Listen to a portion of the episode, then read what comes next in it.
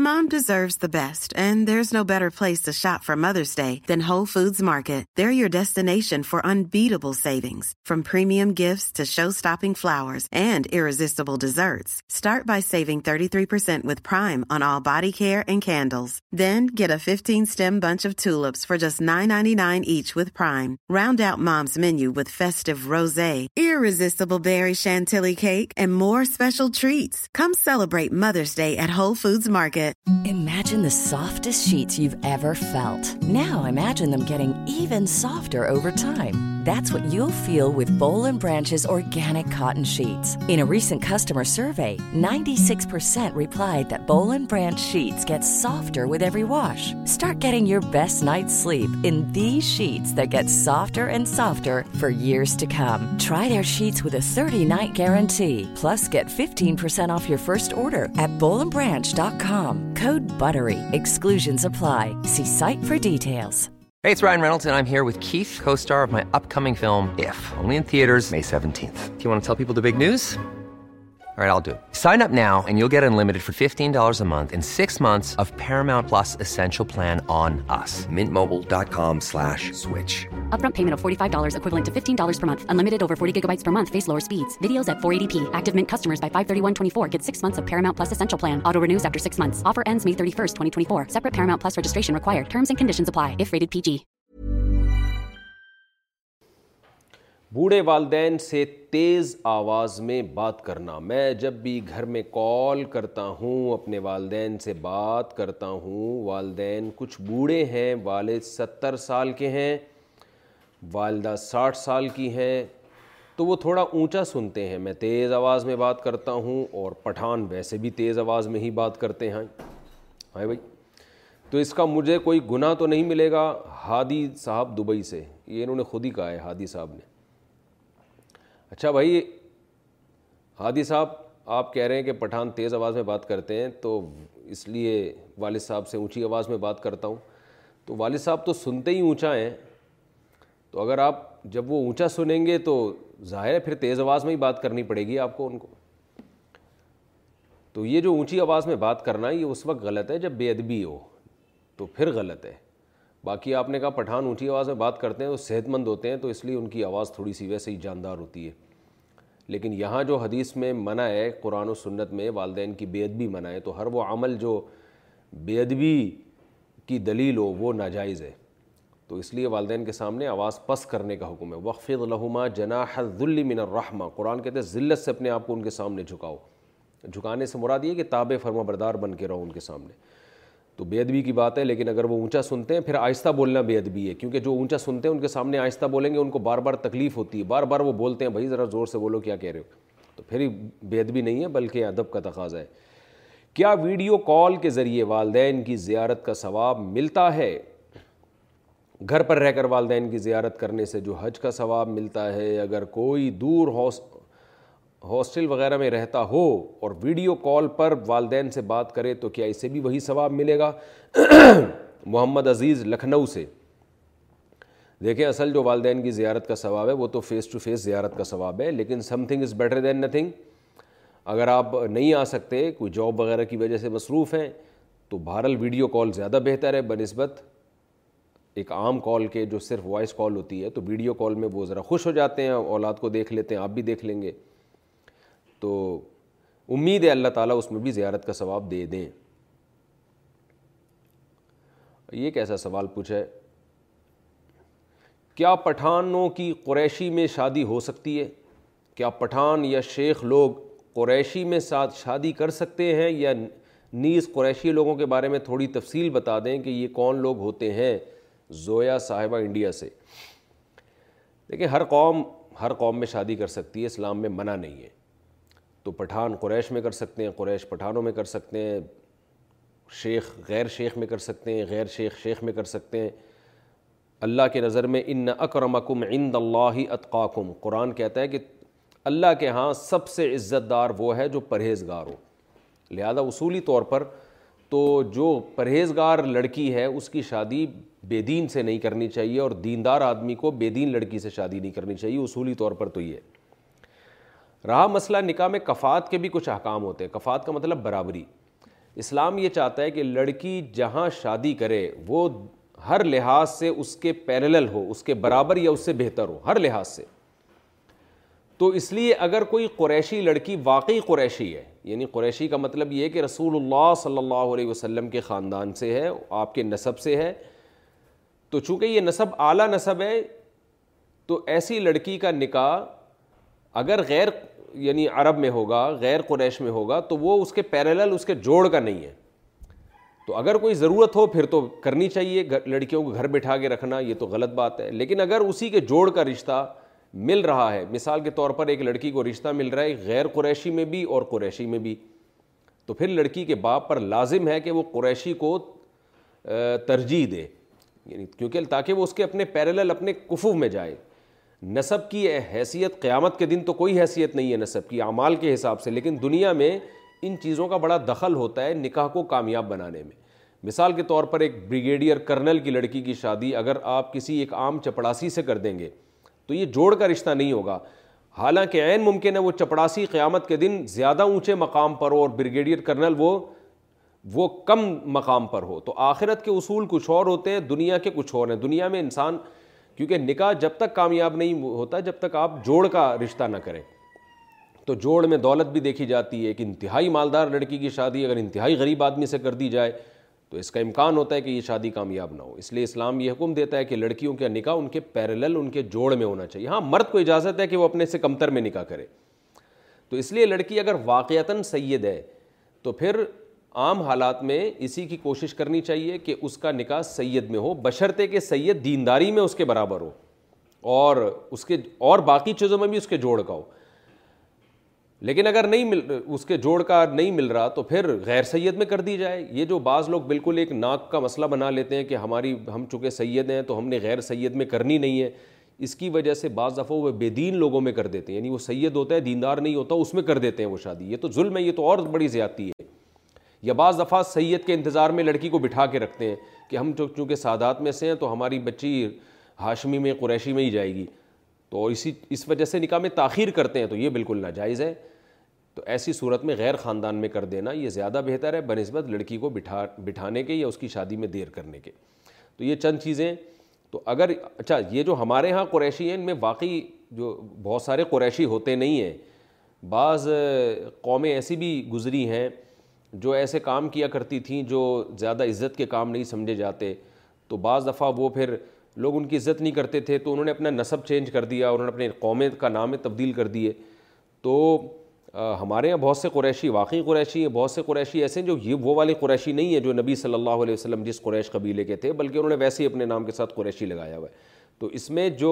میں جو بات کر رہا ہوں کہ جو ہم پلہ ہے قریش کا تو وہ قریش جو واقعی قریش ہو جو نبی صلی اللہ علیہ وسلم کی آل اولاد میں سے ہوں اور آپ کے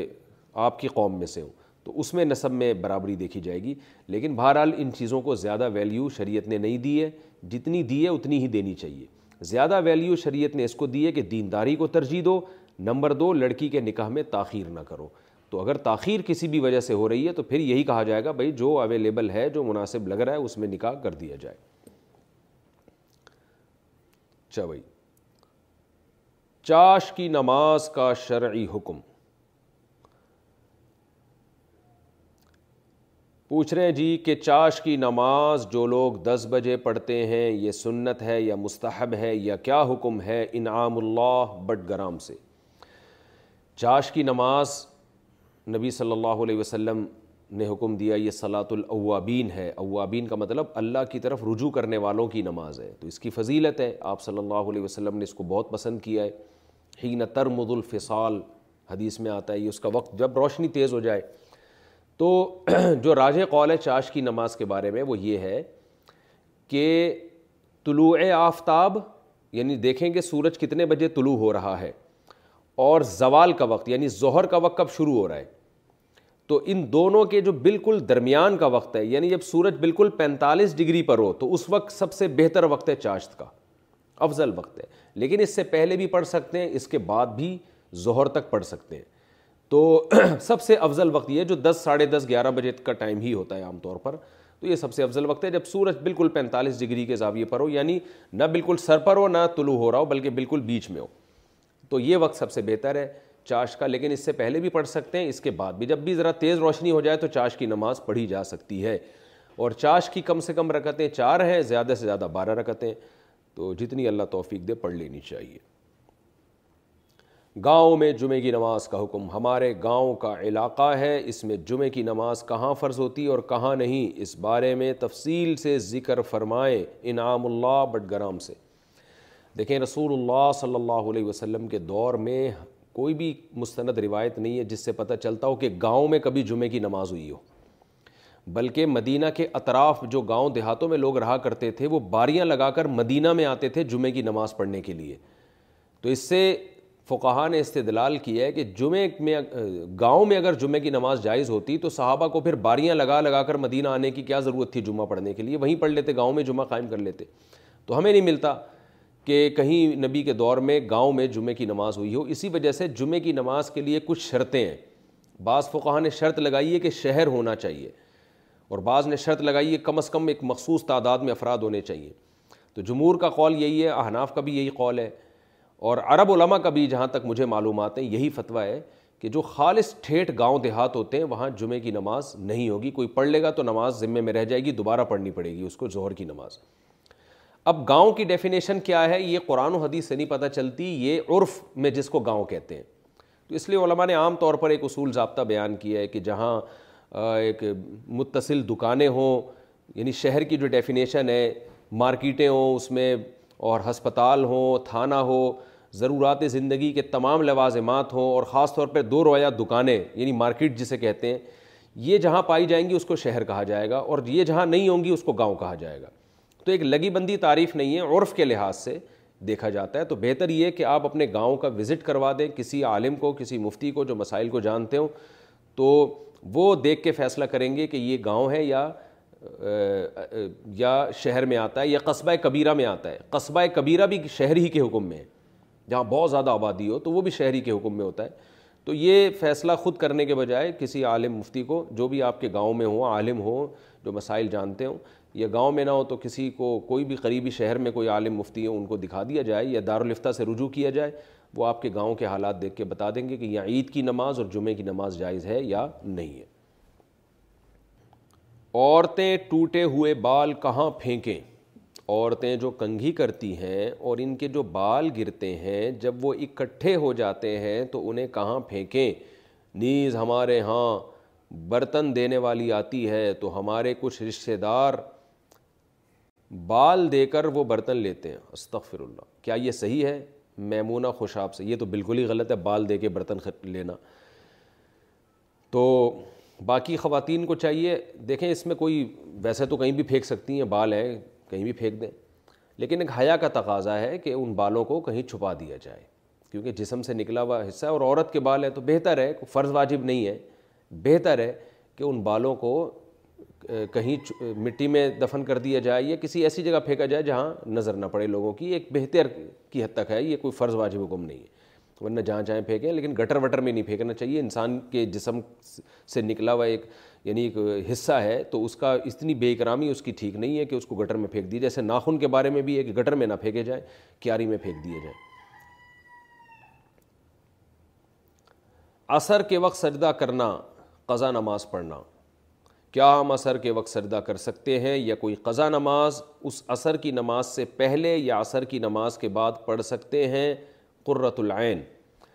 عصر کی نماز کے بعد آپ سجدہ بھی کر سکتے ہیں اور قضا نماز بھی پڑھی جا سکتی ہے ہاں نفل نہیں پڑھ سکتے آپ البتہ جب سورج بالکل غروب ہونے کے قریب ہو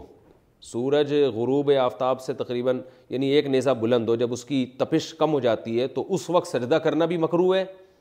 اور فرض نماز قضا کرنا بھی اس وقت مکرو ہے اس اس وقت صرف اس دن کی اثر کی نماز آپ پڑھ سکتے ہیں اگر نہ پڑھی ہو اور اتنی تاخیر پھر بھی جائز نہیں ہے ساس ظلم کرے تو بیٹا الگ گھر میں رہ سکتا ہے میری شادی کو ایک سال ہو گیا ہے ہماری پسند کی شادی ہوئی تھی اور میرے شوہر مجھ سے بہت خوش ہیں ہماری ایک بچی ہے اچھا سوری ہماری ایک بچی ہو کر فوت ہو گئی ہے میری ساس میرے شوہر کو بولتی ہیں کہ مجھے طلاق دے دیں لڑائی جھگڑا بھی بہت کرتی ہیں تین مہینے سے میرے شوہر کو مجھ سے الگ سلا رہی ہیں کیا اس بنا پر میرے شوہر مجھے اپنی ماں سے علیحدہ گھر میں الگ گھر میں رکھ سکتے ہیں کراچی سے کسی خاتون نے نام بھی لکھا لیکن میں نام شو نہیں کر رہا خام خام میں آپ کی ساس کو پتہ چلے گا وہ کہیں گی اور مسئلہ ہو گیا لیکن پتہ تو چلی گیا جو تین مہینے سے شوہر کو الگ سلا رہی ہیں تو وہ تو سمجھ جائیں گی میں ہی سلا رہی ہوں الگ تو عائشہ صاحبہ نے کراچی سے پوچھا ہے دیکھیں اصولی طور پر تو ایک طرف کا بیان سن کے فیصلہ نہیں کیا جا سکتا آپ کی ساس کا بھی بیان میں سنوں گا تو فیصلہ کروں گا غلطی پر کون ہے آپ ہیں یا وہ ہیں لیکن بالفرض اگر ایسا ہو رہا ہے دیکھیں اصولی طور پر اللہ نے والدین کا اتنا حق بیان کیا ہے کہ نبی نے فرمایا کہ ماں اگر بیٹے کو حکم دے کہ بیوی کو چھوڑ دو تو حکم ہے کہ چھوڑ دے اس کو لیکن علماء کہتے ہیں یہ اس صورت میں ہے کیونکہ حدیث سے پتہ چلتا ہے کہ اس صورت میں ہے کہ بیوی بہت زیادتی کر رہی ہو شوہر کی ماں کے ساتھ تو پھر ایسی صورت میں تو اگر آپ بہت زیادتی کر رہے کر رہی ہیں شوہر کی ماں کے ساتھ ساس کے ساتھ بہت ظلم کر رہی ہیں تو پھر تو ماں کا مطالبہ ٹھیک ہے لیکن اگر ایسا نہیں ہے آپ نارمل زندگی گزار رہی ہیں جیسے سب گزارتے ہیں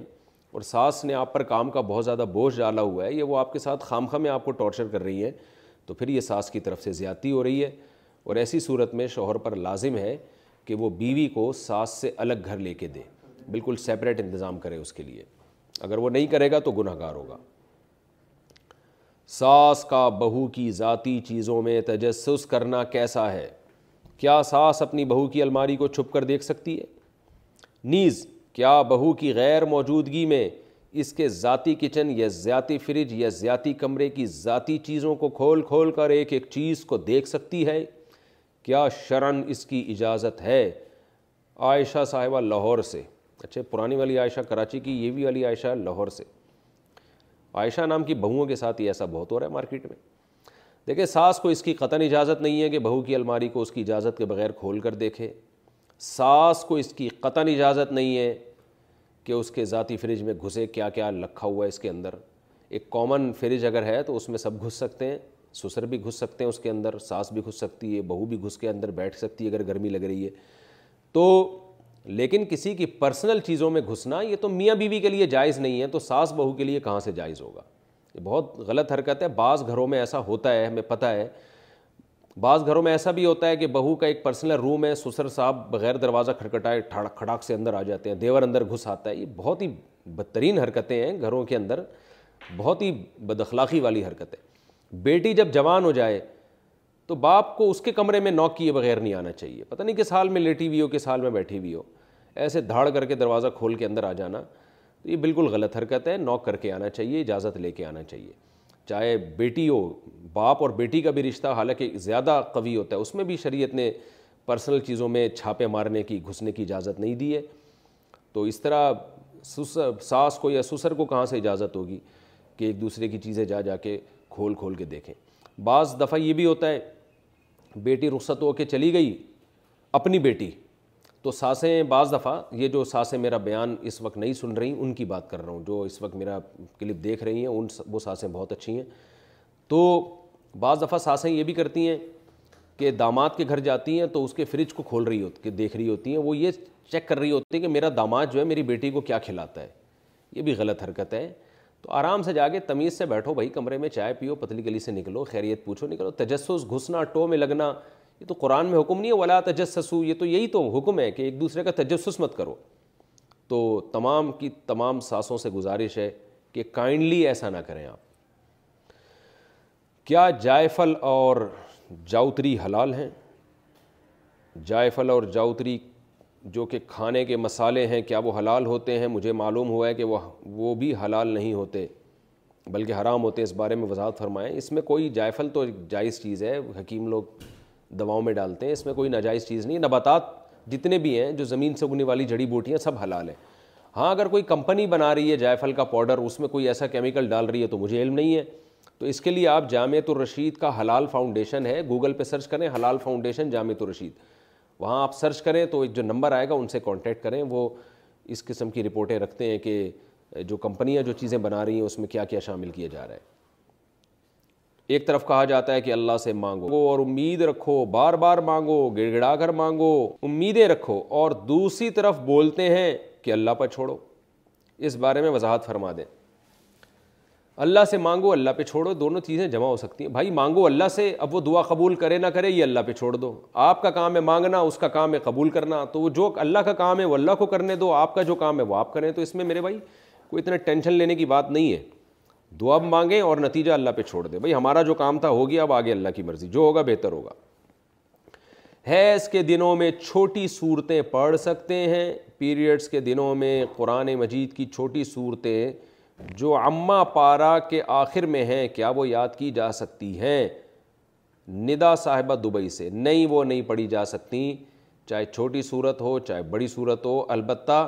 قرآن کی آیت کو اتنا توڑ توڑ کے پڑھنا کہ وہ آیت آیت نہ رہے اور قرآن قرآن نہ رہے تو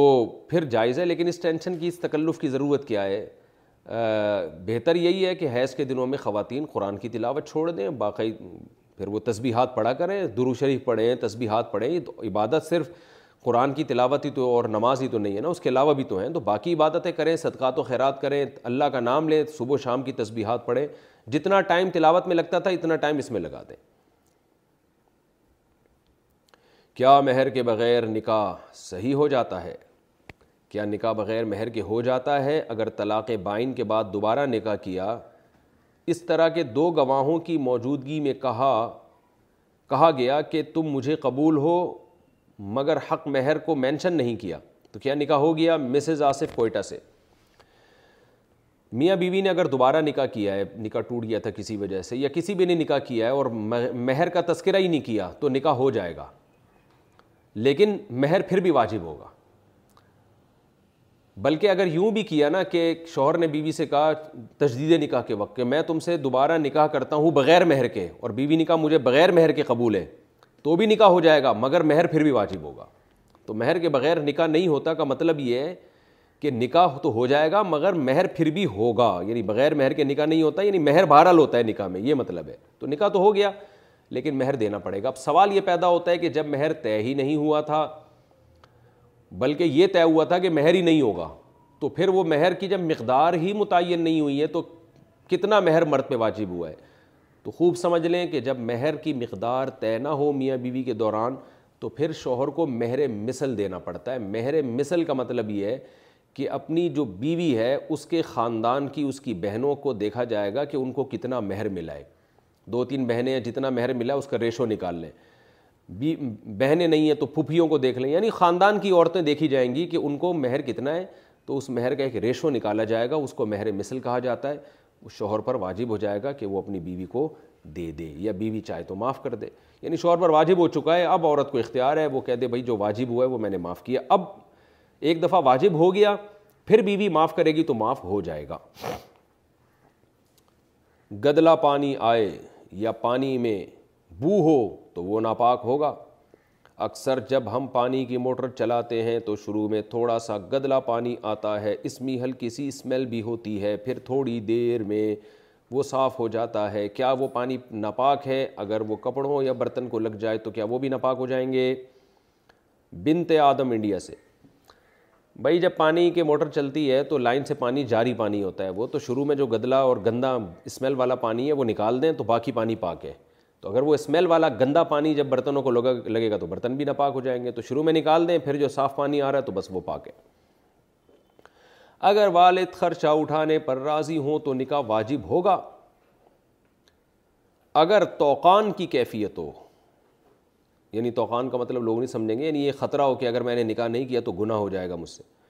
اور نفقے پر بذات خود قدرت تو نہیں لیکن والد صاحب کفالت کے لیے تیار ہوں اپنی رضا سے تو اس صورت میں بھی نکاح کا حکم واجب ہوگا یا نہیں حمزہ منصور کراچی سے جی اگر گناہ کا خطرہ ہے اور نکاح کی استطاعت ہے تو پھر نکاح کرنا واجب ہے نہیں کریں گے تو گناہ گار ہوں گے اب خود میں استطاعت نہیں ہے لیکن والد صاحب تعاون کر رہے ہیں تو استطاعت تو بہرحال ہو گئی نا تو اس لیے نکاح کرنا ایسی صورت میں واجب ہو جائے گا لیکن اگر کسی کو خطرہ ہے والد صاحب ایک دو مہینے تک خرچہ اٹھائیں گے اس کے بعد پتہ ہے کہ پھر ہاتھ کھینچ لیں گے یا کوئی ایسا مسئلہ ہو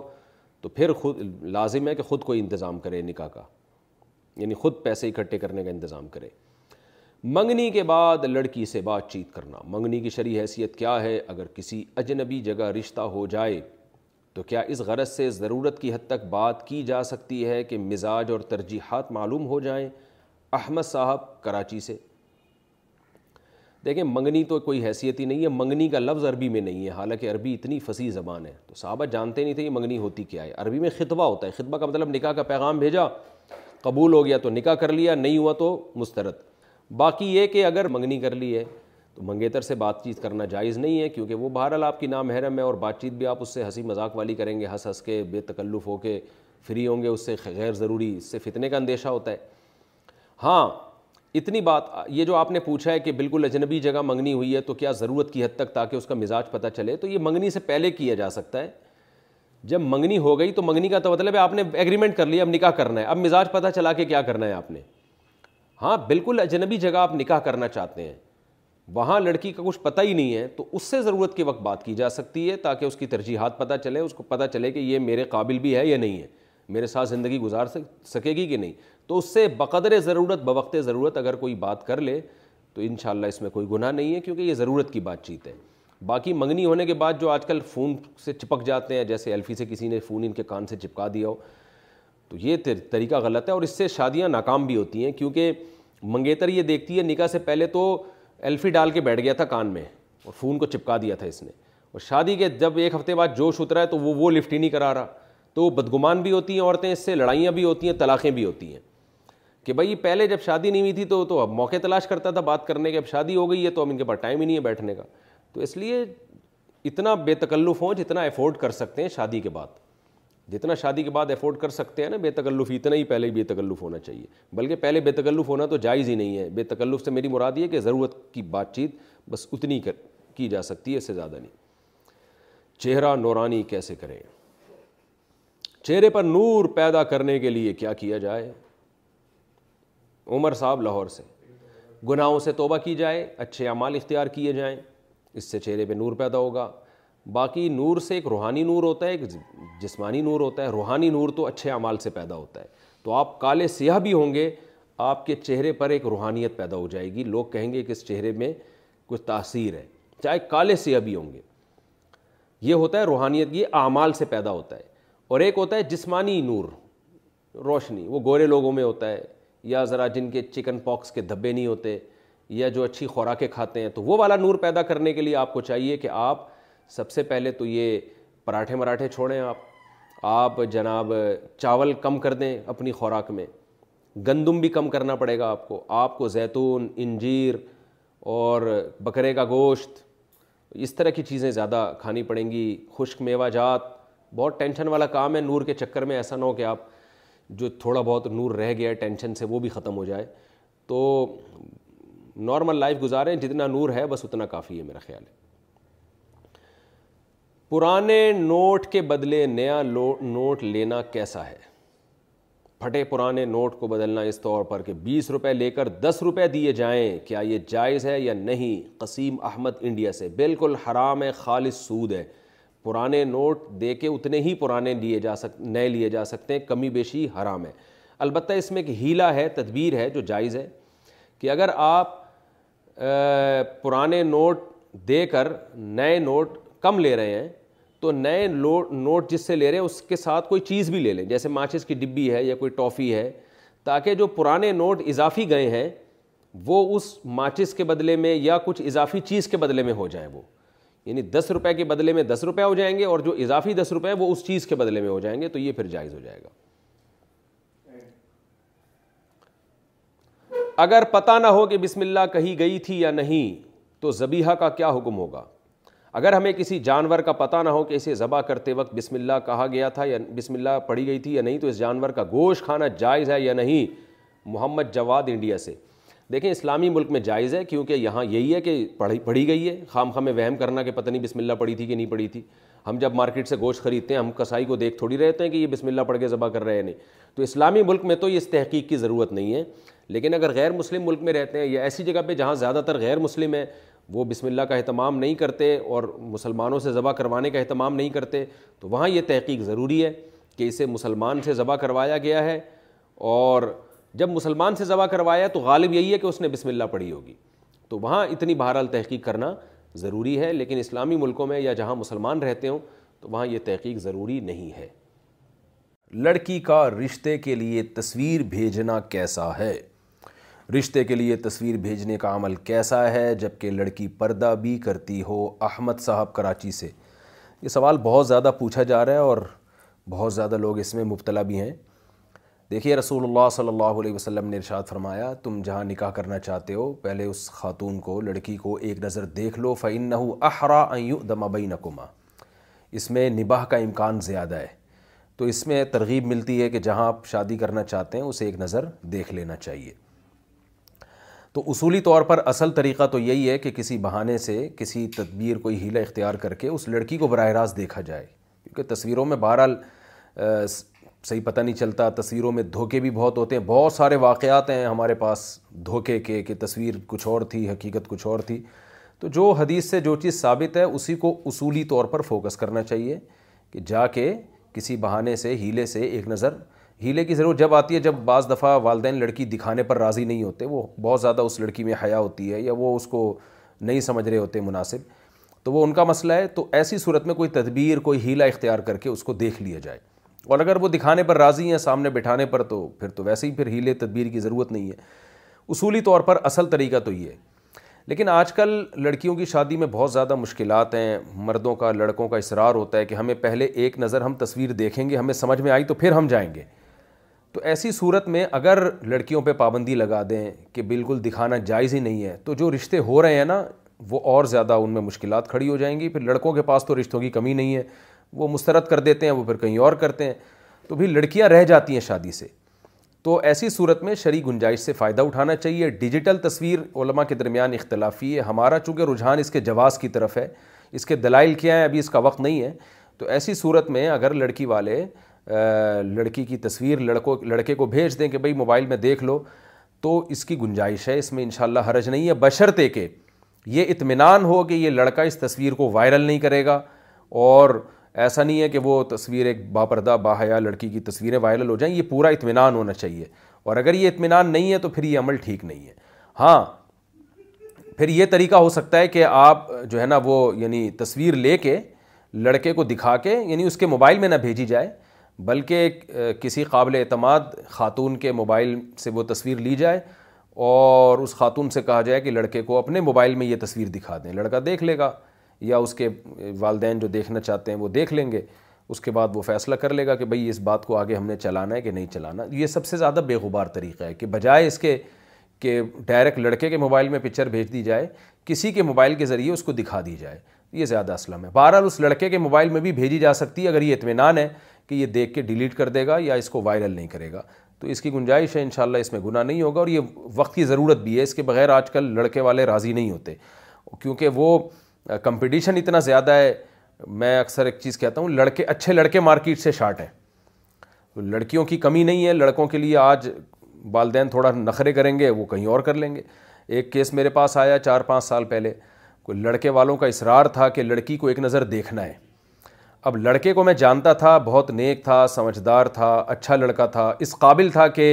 اس سے نکاح کیا جائے تو لڑکی کے والد نے کہا کہ ہماری تو رسم ہی نہیں ہے اپنی بیٹی ہم نہیں دکھا سکتے کسی کو میں نے کہا ٹھیک ہے آپ کی رسم نہیں ہے ٹھیک ہے کوئی یہ شریعت نے آپ کو پابند نہیں کیا کہ لازمی اپنی بیٹی دکھائیں اس لڑکے کو اس کے سامنے بٹھائیں یہ شریعت نے آپ کو پابند نہیں کیا تو لازم نہیں ہے آپ پر لیکن اس بیس پہ آپ ایک اچھے رشتے سے بہرحال محروم ہو سکتے ہیں کیونکہ لڑکے کو میں جانتا ہوں ذاتی طور پر نیک ہے شریف ہے نماز کا پابند ہے اور اچھی جاب بھی ہے اس کی تو بھائی ایک آدمی کی اگر یہ ریکوائرمنٹ ہے کہ میں لڑکی کو دیکھے بغیر نہیں شادی کروں گا اور اس بات کا بھی امکان ہے کہ دیکھنے کے بعد یعنی زیادہ امکان اسی بات کا ہے کہ وہ دیکھنے کے بعد ہاں بھی کرے گا مجھے پتا تھا کہ وہ خام خام انکار نہیں کرے گا اس کا کوئی بہت اونچا معیار نہیں تھا تو میں نے ان سے سفارش بھی کی وہ نہیں مانے اس پہ تو وہ کیا ہوا ہے کہ وہ رشتہ نہیں ہوا پھر وہ لڑکے نے کہیں اور کر لی وہ آج ہنسی خوشی زندگی گزار رہا ہے اپنی بیوی کے ساتھ اور یہ بیچارے دوبارہ پریشان ہیں ٹینشن میں تو کسی چیز کو ایسا غیرت کا مسئلہ نہیں بنانا چاہیے جس کی وجہ سے بچی کی زندگی ہی خراب ہو جائے اس لیے باقی افضل طریقہ تو یہی ہے کہ لڑکے کے والدین وغیرہ جا کے لڑکی کو دیکھ لیں وہ اوکے کریں پھر اس کے بعد لڑکا بھی دیکھ لے بہتر تو یہی ہے کہ تصویروں سے اجتناب کیا جائے ان چیزوں میں اچھے اخلاق کی صحیح تعریف اچھے اخلاق کی کیا تعریف ہے تفصیل سے بتا دیں شاہ میر کراچی سے یہ تو پورا آپ نے ایم اے اسلامیات کے پیپر کا سوال پوچھ لیا آپ نے اچھے اخلاق کی یہاں تو شارٹ سوالات کے جواب دیے جاتے ہیں نا میں کوشش کرتا ہوں اس کا مختصر جواب دینے کی دیکھیں خلق کا جو لفظ ہے نا عربی میں اخلاق جمع ہے خلق کی اردو میں جسے اخلاق کہتے ہیں عربی میں اسے اخلاق نہیں کہتے اردو میں تو ہم اچھے اخلاق کہتے ہیں ہر بات کرنے سے پہلے تھینک یو درمیان میں تھینک یو آخر میں تھینک یو کائنڈلی وائنڈلی کے الفاظ لگا دینا اس کو ہم کہتے ہیں کہ یہ آدمی کے اخلاق بہت اچھے ہیں پلیز کا لفظ کہہ دینا پلیز یہ مجھے دے دیجئے عربی میں جو اخلاق کہتے ہیں نا وہ کہتے ہیں خلق سے نکلا ہے خلق کہتے ہیں اور خلق کیا ہے خلق خلق کہتے ہیں پیدا کرنا خلق وہ نیچر جس پہ آپ کو پیدا کیا گیا ہے ڈھالا گیا ہے کتابوں کی تبات ہوتی ہے نا خاص ڈیزائن میں چیزوں کی تبات ہوتی ہے ایک خاص سانچے میں جب بھی کوئی چیزیں بنتی ہیں تو پہلے سانچا بنتا ہے ڈھانچہ بنتا ہے جیسے آپ گلاس کمپنیوں میں جائیں گے نا تو ایک سانچا ہوتا ہے اسی سانچے میں گلاس ڈالتے رہیں گے بنتے چلے جائیں گے تو ایک خاص ڈیزائن میں جب کوئی چیز ڈھالی جاتی ہے تو اسے نیچر کہا جاتا ہے طبیعت کہا جاتا ہے اسے سانچا کہا جاتا ہے تو جیسے مختلف چیزوں کے سانچے ہوتے ہیں وہ ان میں ڈھل کے ایک شکل اختیار کرتی ہے تو اسی طرح انسان کا بھی ایک ڈھانچہ ہے ایک ظاہری ڈھانچہ ایک روحانی ڈھانچہ روحانی ڈھانچہ کیا ہے کہ فطرت نے آپ کو جس طبیعت پہ ڈھالا ہے اس طبیعت کو آپ کا خلق کہا جائے گا مثال کے طور پر فطرت نے آپ کو بہادر بنایا ہے فطرت نے آپ کو سخی بنایا ہے فطرت نے آپ کو سچا بنایا ہے تو یہ سچائی بہادری وفا شکر گزاری اور کھڑا ہونا یہ ایک نیچر ہے جس پہ فطرت نے آپ کو ڈھالا ہے تو اس میں کچھ کام تو فطرت کرتی ہے کچھ کام آپ کو خود کرنے پڑتے ہیں جیسے بعض لوگ بائی نیچر بہادر ہوتے ہیں لیکن جتنے بہادر وہ ہوتے ہیں وہ محنت کر کے اس سے زیادہ بہادری اپنے اندر پیدا کر لیتے ہیں بعض لوگ گاڈ گفٹیڈ ان میں ایک سخاوت کی صلاحیت ہوتی ہے ان کی طبیعت میں کنجوسی ہوتی نہیں ہے تو کچھ تو خدا کی طرف سے ان کو یہ چیز عطا ہوتی ہے کچھ وہ محنت کر کے اپنے اندر اور سخاوت پیدا کر لیتے ہیں تو اس سے پتہ چلتا ہے کہ کچھ اخلاق یعنی خلق کمانا وہ نیچر وہ طبیعت جس پہ آپ کو ڈھالا گیا ہے تو کچھ اخلاق تو گاڈ گفٹڈ ہوتے ہیں اور کچھ انسان اپنے اندر محنت کر کے پیدا کرتا ہے تو اخلاق کا نام ہے وہ نیچر وہ طبیعت جس پہ آپ کو ڈھالا جائے وہ اندر کی چیز ہے روحانیت مراد اس سے تو یعنی آپ کے دل میں حسد نہ ہو بغض نہ ہو لوگوں کی خیر خواہی ہو آپ میں سخاوت ہو آپ سچائی ہو جھوٹ سے آپ کو نفرت اور کنجوسی سے آپ کو نفرت بے وفائی سے آپ کو نفرت تو جو آدمی یعنی ہم اس کو آسان زبان میں یوں کہہ سکتے ہیں اندر سے اچھا بن جانا یہ ایک بہت سادہ اس کی تعریف ہوگی اندر سے اچھا بن جانا اوپر سے تو سبھی اچھے بننے کی کوشش کرتے ہیں صاف ستھرے کپڑے پہن کے اور بڑے نیٹ کلین نہا دھو کے نکلتے ہیں لگتا ہے بہت ہی نیک آدمی ہے پتہ چل رہا ہے چوری کرنے جا رہا ہے یہ تو اندر سے اوپر سے تو اکثر لوگ اچھے ہوتے ہیں اندر سے اپنے آپ کو اچھا بنا لینا اس کو عربی میں اچھے اخلاق کہا جاتا ہے اور یہ سب سے زیادہ رسول اللہ صلی اللہ علیہ وسلم باہر سے بھی تھے اور اندر سے بھی سب سے اچھے تھے اس لیے قرآن نے کہا ان کا لا خلوق عظیم آپ کے اخلاق سب سے اچھے ہیں تو آپ میں خیر خواہی کا جذبہ سب سے زیادہ نبی اولا بالمؤمنین من انفسہم قرآن کہتا ہے سب سے زیادہ مومنین کے جو خیرخواہ اس کائنات میں ہے وہ رسول اللہ صلی اللہ علیہ وسلم نے یعنی دوسروں کے لیے سب سے زیادہ اچھا چاہنے والے محمد صلی اللہ علیہ وسلم سے زیادہ اللہ نے اس کائنات میں کوئی پیدا نہیں کیا کہ اپنے آپ پہ دوسروں کو ترجیح دینا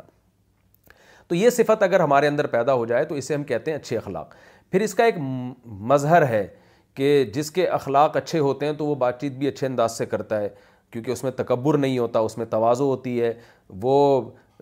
جو ہے فہش گوئی سے بچتا ہے تو یعنی یہ جو زبان کے اچھے اخلاق ہیں یہ اصل میں ایک یہ اثرات ہیں ان اخلاق کا جو آپ کے اندر ہے تو اصولی طور پر اچھے اخلاق یہ اندر کی طبیعت کو کہا جاتا ہے عربی میں اور قرآن اور حدیث میں جو اچھے اخلاق کا مطلب ہے وہ بھی یہی ہے کہ اندر سے اپنے آپ کو ٹھیک کر لو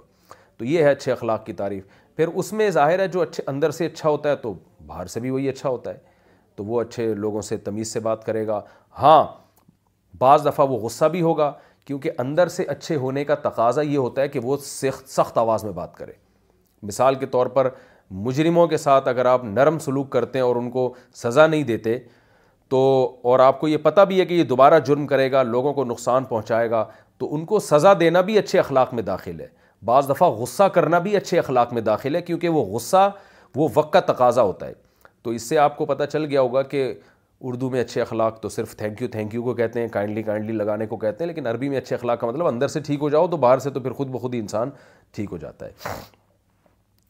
مردوں کے لیے سر کے لمبے بال رکھنا کیسا ہے کیا مرد لوگ سر کے لمبے بال رکھ سکتے ہیں یا یہ بھی عورتوں کی مشابہت میں آئے گا عمر لاہور سے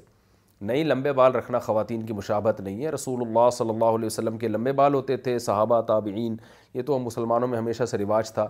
البتہ رسول اللہ صلی اللہ علیہ وسلم کے لمبے بال با بہت زیادہ جو حدیث میں آتا ہے کندھوں تک لیکن آپ کٹوا کے رکھتے تھے کانوں کی لو تک اور بعض دفعہ نصف کان تک آپ کٹواتے تھے تو اس لیے علماء کہتے ہیں کہ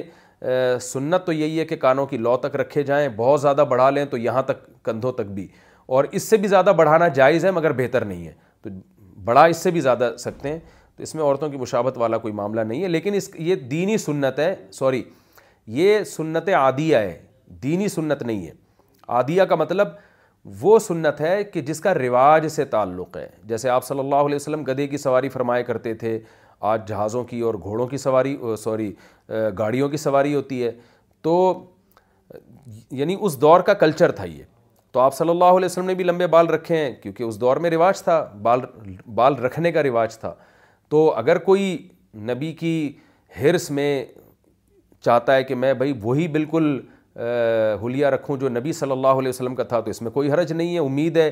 نبی سے مشابہت کا اس کو ثواب مل جائے لیکن بہرحال اس کو دین قرار دینا ٹھیک نہیں ہے دینی لحاظ سے آپ کو اجازت ہے آپ اپنے کلچر کے حساب سے بال رکھیں اور بے شک چھوٹے بال رکھیں بڑے نہ رکھیں یہ میں اس لیے کہہ رہا ہوں کہ بعض ماں باپ پسند نہیں کرتے کہ بچے بڑے بال رکھیں بچے پھر بھی زبردستی اسرار کر رہے ہوتے ہیں اور تو پھر ایسی صورت میں ماں باپ کے حکم کو ترجیح دینی چاہیے جب آپ کے والدین کو بڑے بال پسند نہیں ہیں وہ چاہ رہے ہیں چھوٹے بال رکھو تو پھر آپ ماں باپ کی اطاعت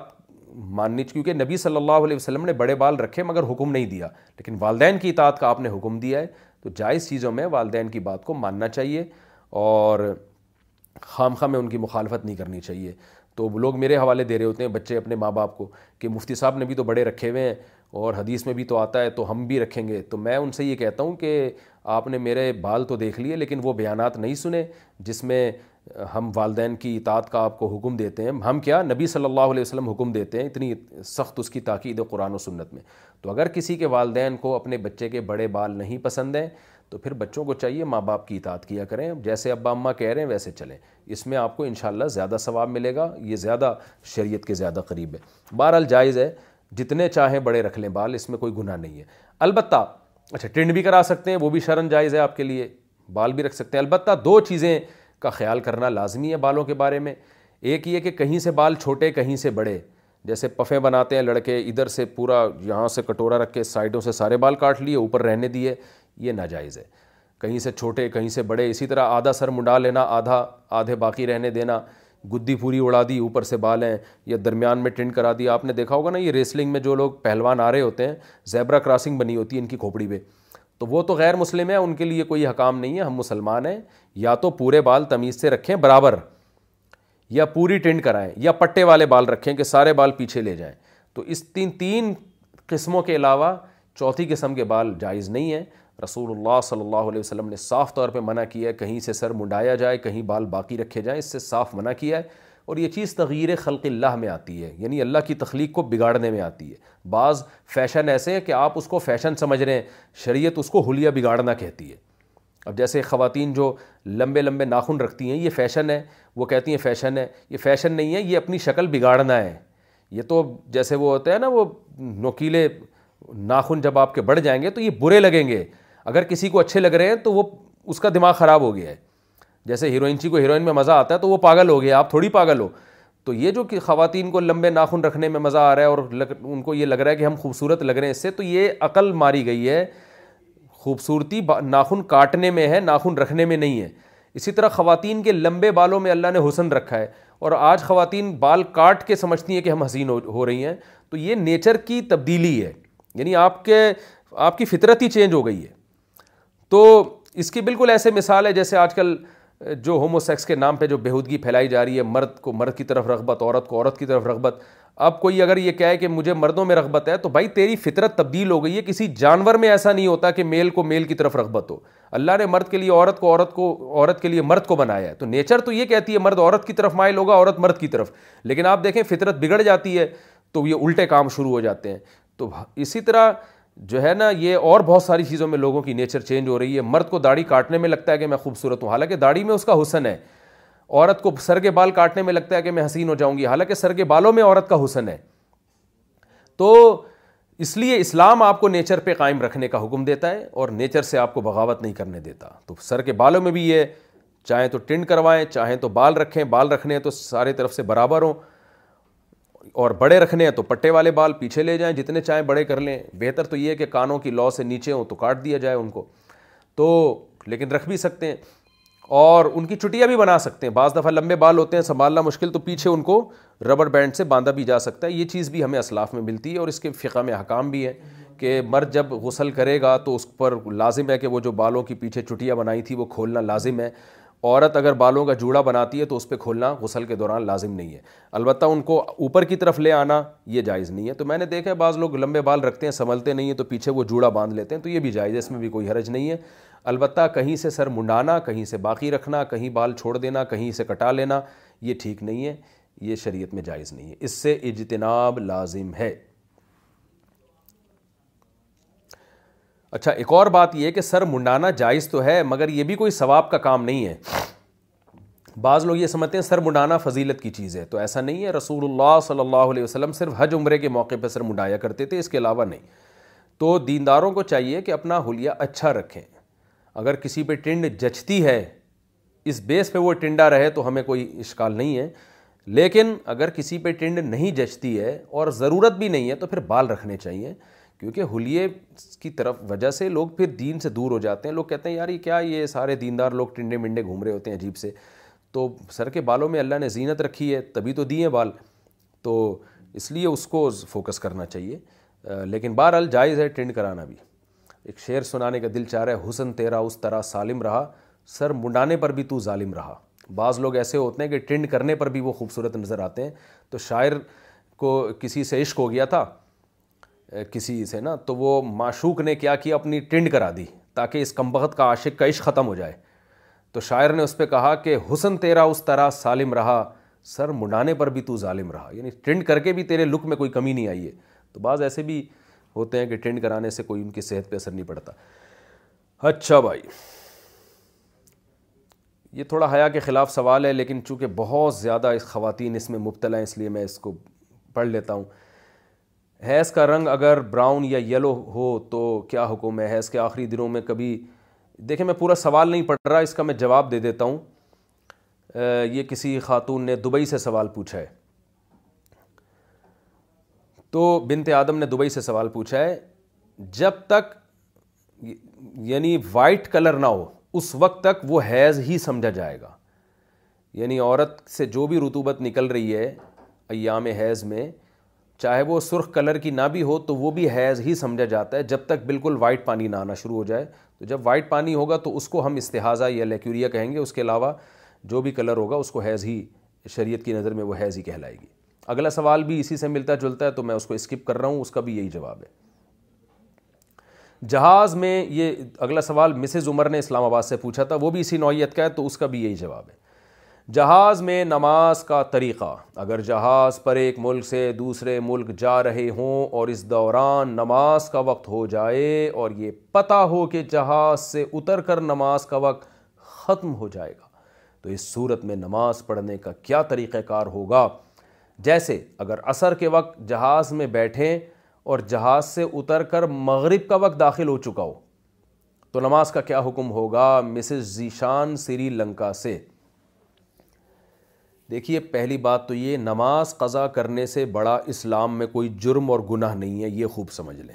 تو نماز کی تو حفاظت کرنی ہے اور اصل میں تو سفر میں ہی حفاظت کرنی پڑتی ہے مقام پہ تو لوگ پڑھ ہی لیتے ہیں تو پہلی کوشش آپ یہ کریں کہ جب جہاز میں سوار ہوں تو اس وقت کوشش کریں جہاز میں سوار ہونے سے پہلے پہلے نماز پڑھ لیں عصر کا وقت عصر کے دو ٹائم ہیں ایک ٹائم کہلاتا ہے مثل ثانی جس پہ ہمارے ہاں بر صغیر میں عصر کی نماز ہوتی ہے جو تھوڑی لیٹ ہوتی ہے نا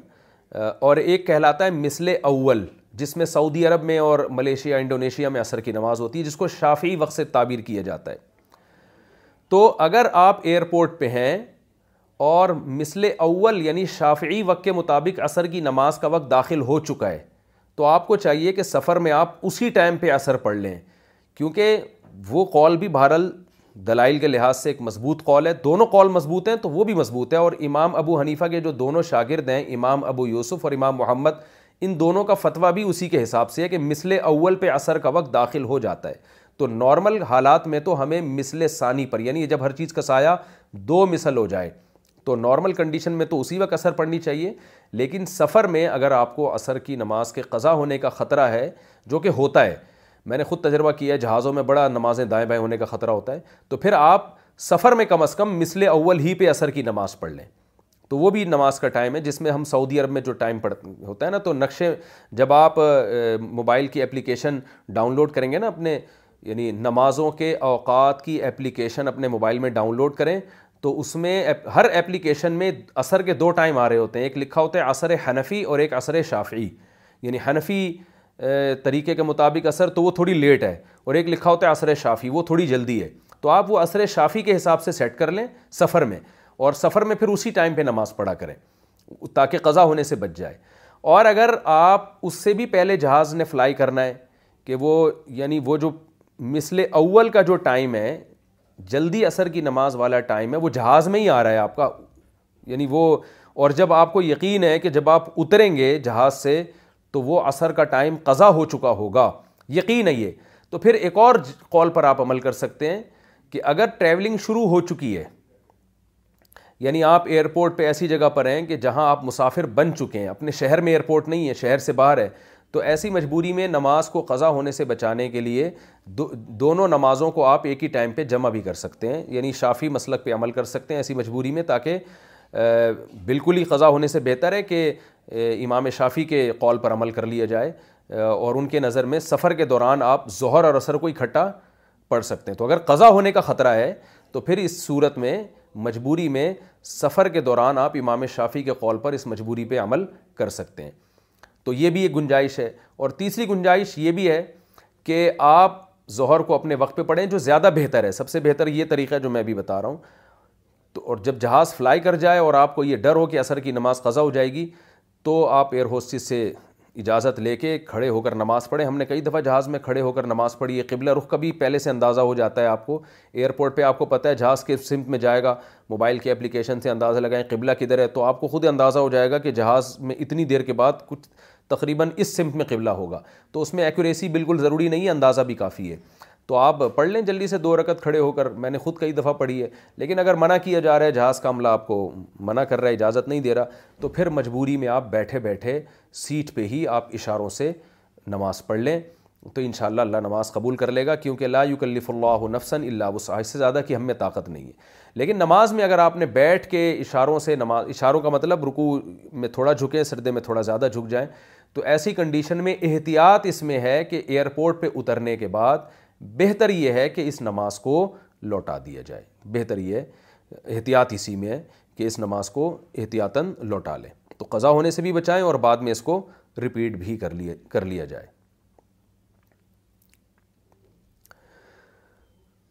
شرعی پردہ کر کے چھوڑ دینا کیسا ہے کچھ لوگ کہتے ہیں کہ شرعی پردہ یا نقاب اگر ایک دفعہ کر لو پھر اتار دو تو اس کا گناہ ملے گا کیا یہ بات درست ہے اگر کسی نے شری پردہ کی نیت نہ کی ہو اور ویسے ہی نقاب کر لیا ہو پھر اسے چھوڑ دیا ہو تو کیا وہ گناہ گار ہوگی امت اللہ دیکھیں شرح پردہ تو ویسا ہی فرض ہے کر کے چھوڑنا ڈبل گناہ اور نہ کرنا بھی گناہ ہے کسی نے نہیں کیا عورت نے شری پردہ تو وہ بھی گناہ گار ہوگی اور کر کے چھوڑ دیا تو اور زیادہ گناہ اس لیے کہ حدیث میں آتا ہے حدیث سے میں پتہ چلتا ہے کہ کسی نیکی کی جب آپ کو عادت پڑ جائے تو اس اگرچہ وہ نیکی لازم نہیں تھی لیکن پھر اس کو چھوڑنا ٹھیک نہیں ہے جیسے علماء کہتے ہیں کہ اگر کسی کو تہجد کی عادت پڑ جائے اور پھر وہ تحجد چھوڑ دے تو وہ آدمی جو سرے سے پڑھتا ہی نہیں تھا اس میں تو کوئی عرض نہیں تھا لیکن جب آپ کو عادت پڑ گئی اور شروع کر دی پھر چھوڑ دینا پھر اس میں گناہ کا بھی خطرہ ہے مکرو بھی ہے ناپسندیدہ بھی ہے اس لیے کہ جب اللہ نے آپ کو ایک نعمت دی آپ کو ایک اچھے عمل کی توفیق دے دی اور آپ کو عادت بھی پڑ گئی تو اب آپ تو چاہیے نا اس نعمت کی قدر کرو آپ آپ اس کو چھوڑ رہے ہو تو یہ کراہت بہرحال اس میں ہے تو شرعی پردہ تو ویسے بھی شریعت میں لازم ہے کوئی خاتون اگر نہیں کرے گی تو گناہ گار ہوگی اور کرنے کے بعد چھوڑ دینا زیادہ بڑا گناہ ہے اس لیے کہ ایک نیکی کی اللہ نے آپ کو عادت ڈال دی تھی نیکی کی توفیق آپ کو مل گئی تھی توفیق ملنے کے بعد اس عمل کو چھوڑ دینا یہ ناقدری ہے جیسے کوئی غیر مسلم اگر اسلام قبول نہیں کرتا وہ بھی گناہ گار ہے لیکن اسلام لانے کے بعد کوئی اسلام کو چھوڑ دے تو اس کا تو بہت شدید گناہ ہے وہ تو مرتد کے حکام اس پہ جاری ہوتے ہیں تو ایک نعمت جب آپ کو مل جائے پھر اس نعمت کی ناقدری کرنا یہ زیادہ بڑا جرم ہے تو اگر آپ نے پردہ کیا اور چھوڑ دیا تو توبہ کر کے دوبارہ شروع کریں تاکہ بڑے گناہ سے اللہ آپ کی حفاظت کرے جنت میں عورت پر پہلے شوہر کا حق ہوگا یا دوسرے شوہر کا اچھا بھائی میری شادی کو چھ سال ہوئے ہیں حال ہی میں میرے شوہر کا انتقال ہو گیا ہے میرے دو چھوٹے بچے ہیں سسرال والے کہتے ہیں کہ ہم ان بچوں کو رکھیں گے اور مجھے دوسری شادی کر لینی چاہیے تو کیا دوسری شادی کے بعد میرے مرحوم شوہر کا مجھ پر کوئی حق نہیں رہے گا یعنی جب میرا انتقال ہو جائے گا تو کیا قیامت کے روز مرحوم شوہر کے ساتھ رہنے کا مجھے حق ملے گا یا میری میرے دوسرے شوہر کا مجھ پہ زیادہ حق ہے میمونہ صاحبہ گجرات انڈیا سے دیکھیں عورت جس مرد کے نکاح میں ہو آخری جو نکاح ہوتا ہے نا عورت کا زندگی میں اس مرد کے ساتھ ہی قیامت کے دن ہوگی جیسے کہ امہات المومنین ان میں ساری امہات حضرت عائشہ کے علاوہ سب طلاق یافتہ تھیں لیکن قیامت کے دن وہ رسول اللہ صلی اللہ علیہ وسلم کی ازواج میں ان کا شمار ہوگا کیونکہ آخری ان کی زندگی میں جو آخری شوہر تھے وہ رسول اللہ صلی اللہ علیہ وسلم سے تھے حضرت خدیجہ رضی اللہ تعالی عنہا دو دفعہ بیوہ ہونے کے بعد ہمارے نبی کے نکاح میں آئیں اور پھر آخر دم تک ہمارے نبی کے نکاح میں ہی رہیں تو قیامت کے دن وہ اپنے پرانے شوہر کی زوجات میں نہیں ہوں گی ہمارے نبی صلی اللہ علیہ وسلم کی زوجات میں ہوں گی ایک بات تو یہ اصول تو یہی ہے کہ جو دوسرا شوہر ہے جس کی زندگی میں آپ کی موت یا اس کی موت واقع ہو اور پھر آپ نکاح نہ کریں تو پھر آپ اسی شوہر کی اس میں قیامت کے دن اٹھائی جائیں گی اصولی طور پر تو یہی بات ہے دوسری بات یہ کہ غیرت بھی تقاضا یہ ہے کہ جب آپ کا پہلے شوہر کا انتقال ہو گیا اور آپ کہیں دوسرے میاں سے نکاح کر رہی ہیں تو اپنی تمام محبتیں پھر اس دوسری کو دیں یہ دوسرے کی حق تلفی ہے کہ میاں آپ کا یہ والا ہے یاد آپ نے پرانا والا رکھا ہوا ہے یہ دوسرے میاں کو پتہ چلے گا اس کو بھی تو غصہ آئے گا مثال کے طور پر کسی خاتون کا میاں اس سے پوچھتا ہے کہ قیامت کے دن تم کس کے ساتھ رہنا چاہو گی میرے ساتھ یا پرانے والے کے ساتھ تو آپ نے کہا پرانے والے کے ساتھ تو اس کو بھی غیرت آئے گی بولے گا بھائی یہ پرانے والے کے ساتھ ہی رہنا تھا تو نیا والے کو مارکیٹ میں لانے کی کیا ضرورت تھی تمہیں تو پرانے وہ غیرت میں بعض آدمی آئے ابھی بھی جاؤ پرانے والے کے ساتھ ہی جاؤ تو شریعت بھی یہ چاہتی ہے کہ جب عورت کسی سے نکاح کرے تو اپنی تمام محبتیں پھر اس نئے والے کو دے دے پرانے والے کو بھول جائے وہ دعا میں یاد رکھنا ٹھیک ہے اس کے لیے توبہ استغفار کرنا مغفرت کی دعا کرنا وہ تو کسی بھی کے لیے بھی کی جا سکتی ہے تو اس نیت سے کہ میرے بچوں کا ابا ہے وہ اس نیت سے آپ اس کے لیے دعا کر سکتی ہیں لیکن شوہر کی جو محبت ہے عقیدت ہے وہ تمام تر نئے والے کو دیں آپ تو اور رہا یہ مسئلہ کہ بعض دفعہ یادیں رہ جاتی ہیں نیا والا زیادہ اچھا نہیں ہوتا پرانا والا زیادہ اچھا ہوتا ہے تو ایک لاشعوری طور پر دن میں خیال آتا ہے کہ قیامت کے دن جب مجھے میں تو یہی چاہوں گی کہ میں پرانے والے کے ساتھ جاؤں کیونکہ وہ زیادہ اچھا تھا یہ اس میں کچھ اخلاقی برائیاں ہیں یا کچھ بھی وجہ ہو سکتی ہے تو اس بات کی تسلی رکھیں کہ جنت میں اللہ نے آپ کی ہر چاہت کو پوری کرنے کا وعدہ کیا ہے تو ہو سکتا ہے اللہ جنت میں آپ کو اختیار دے دے اور کہ بھائی چاہو تو پرانے والے کو رکھ لو چاہے تو نئے والے کو تو اللہ پہ تو کوئی پابندی نہیں ہے اور یہ بھی ممکن ہے کہ اللہ نئے والے کو جنت میں اتنا اچھا بنا دے کہ آپ کو پرانا والا یاد ہی نہ رہے اور آپ اسی کے ساتھ اب یہ تو ابھی جذبات ہے نا جنت میں جانے کے بعد تو ہو سکتا ہے جذبات چینج ہو جائیں تو اس لیے اس بحث میں اب پڑھنے کی ضرورت نہیں ہے کہ جنت میں مجھے پرانا ملے گا کہ نیا ملے گا آپ کو چاہیے شریعت کے حکم کو فالو کریں کہ بھائی شریعت یہ کہتی ہے کہ جو مرد آپ کے نکاح میں ہے یعنی آپ جس مرد کے نکاح میں ہیں آپ تمام تر محبتیں اس کے ساتھ خاص کریں اس کے ساتھ آپ وفا کریں یہ وفا کریں گی تو جنت میں جائیں گی اور آپ کی چاہتیں پوری ہوں گی وفا نہیں کی شوہر کے ساتھ تو پھر جنت میں جانا ہی مشکل ہو جائے گا پھر تو اللہ کہے گا یہ تو جنتیوں کے حکام ہے نا تم تم نے تو شوہر سے وفا ہی نہیں کی ہے تو اس لیے غیرت کا بھی تقاضا ہے اور شوہر سے محبت کا بھی تقاضا ہے کہ جس کا للہ ہو گیا تو اصال ثواب یا دعائے مغفرت کی حد تک تو ٹھیک ہے لیکن شوہر کی تمام تر محبتیں وہ اب نئے والے کو دیں اس کا حق اب زیادہ آیا کیونکہ وہ اب آپ کا شوہر ہے اس نے رکھا ہوا ہے اب آپ کو تو اب اس کے ساتھ نبھا کریں اور اس کے سامنے کبھی اس قسم کا تذکرہ نہ کریں کہ مجھے پرانا والا یاد آ رہا ہے پرانا والا آپ سے اچھا تھا یہ بہت یہ پھر بڑی غلط پردہ کر کے ہاتھ اور پاؤں کھلے رکھنا کیسا ہے میں نقاب اور پردے کے ساتھ گھر سے نکلتی ہوں لیکن ہتیلی اور ہاتھ پاؤں کھلے ہوتے ہیں کبھی ایسا لگتا ہے کہ نہ محرم کی نظریں ہاتھ اور پاؤں پر جا رہی ہیں تو کیا اس کا مجھے گناہ ہوگا یا پھر میرا فرض پورا ہو گیا اس کا گناہ مردوں کو خود ہوگا بنت عبداللہ اسلام آباد سے دیکھیے عورت کے پردے کے نا مختلف درجات ہیں سب سے اعلیٰ درجہ پردے کا یہ ہے جس کو شریعت سب سے زیادہ پسند کرتی ہے وہ درجہ یہ ہے کہ عورت کا سر کے بال سے لے کے پاؤں کے ناخن تک جسم مکمل ڈھکا ہوا ہو سب سے بہتر پردہ یہ ہے یہ اور یہ بالکل بےغبار صورت ہے اور اس میں تقوی بھی زیادہ ہے فتنے کا اندیشہ بھی کم ہے یہاں تک کہ عورت اپنی آواز کا بھی پردہ کرے اور بلا ضرورت شدیدہ جب تک کوئی شریع ضرورت نہ ہو اس کی آواز بھی غیر مرد کے کان میں نہ پڑے اگر ایسا اس کے لیے ممکن ہے تو سب سے افضل صورت شریعت میں پردے کی یہ ہے ایسی صحابیات کو مخدرات کہا جاتا تھا جن کے گویا لباس پہ بھی کسی کی نظر نہیں پڑتی تھی گھر کے اندر رہتی تھیں اور گھر سے باہر کبھی نکلنا ہوتا تو یہ حالت ہوتی تھی ان کی لیکن یہ ہر ایک کے حق میں لازم نہیں ہے دوسرے درجے کا پردہ یہ ہے کہ عورت پورا جسم چھپائے لیکن اس کے ہاتھ پاؤں کھلے ہوئے ہوں اور آنکھیں کھلی ہوئی ہوں جیسے کہ نارمل خواتین پردہ کرتی ہیں آنکھیں کھلی ہوئی ہوتی ہیں یعنی پہلی صورت میں جب پوری باڈی کو چھپایا جائے گا تو اس میں آنکھوں پہ بھی پردہ ڈالا جائے گا لیکن ایسا ہلکا لباس سوری آنکھوں پہ نقاب ہوگا کہ نظر آ رہا ہوگا جیسے لڑکے خواتین گھوم رہی ہوتی ہیں وہ برقعے کا نقاب آگے کیا ہوا ہوتا ہے تو ان کو اس کپڑے کے اندر سے نظر آ رہا ہوتا ہے تو وہ باریک پردہ ہوتا ہے آنکھوں پہ باقی جسم پہ تو موٹا پردہ ہوتا ہے لیکن آنکھوں پہ باریک پردہ ہوتا ہے جس کی وجہ سے ان کو نظر آتا ہے لیکن دوسرا درجہ یہ ہے کہ آنکھیں کھلی ہوئی ہوں ہاتھ اور پاؤں کھلے ہوئے ہوں تو فی نفسی ہی یہ لازم نہیں ہے لیکن کسی بھی جوان لڑکی کو اگر فتنے کا اندیشہ ہے تو اس پر لازم ہے کہ وہ اس پہ بھی اس کو بھی چھپائے یعنی اس کا مدار فتنے پر ہے تو اب آپ خود بتا رہی ہیں کہ مجھے ایسا لگتا ہے کہ مرد میرے ہاتھ اور پاؤں کی طرف دیکھ رہے ہیں تو آپ کو جب لگ رہا ہے ایسا نہ ہو وہم ہو آپ کو اگر واقعی لگ رہا ہے تو اس میں تقوع کا تقاضا یہی ہے کہ آپ اپنے ہاتھوں کو بھی چھپائیں اور آنکھوں کو بھی چھپائیں اپنی یعنی اس میں کوئی وہ ایسا نقاب لیں جو آنکھوں کے سامنے پڑا وہ لیکن اس میں بہرحال گنجائش کا پہلو ہے کہ اگر کسی کے لیے اتنا پردہ کرنا مشکل ہو رہا ہے یا کوئی اتنا فتنے کا اندیشہ نہیں ہے تو اس یعنی ایک ہی حکم سب کو نہیں سب پہ لاگو ہوگا اور ویسے بھی اس زمانے میں بے دینی اتنی زیادہ پھیل چکی ہے کہ کوئی عورت اگر اس درجے کا بھی پردہ کر لے گی تو شاید اللہ تعالیٰ قبول کر لیں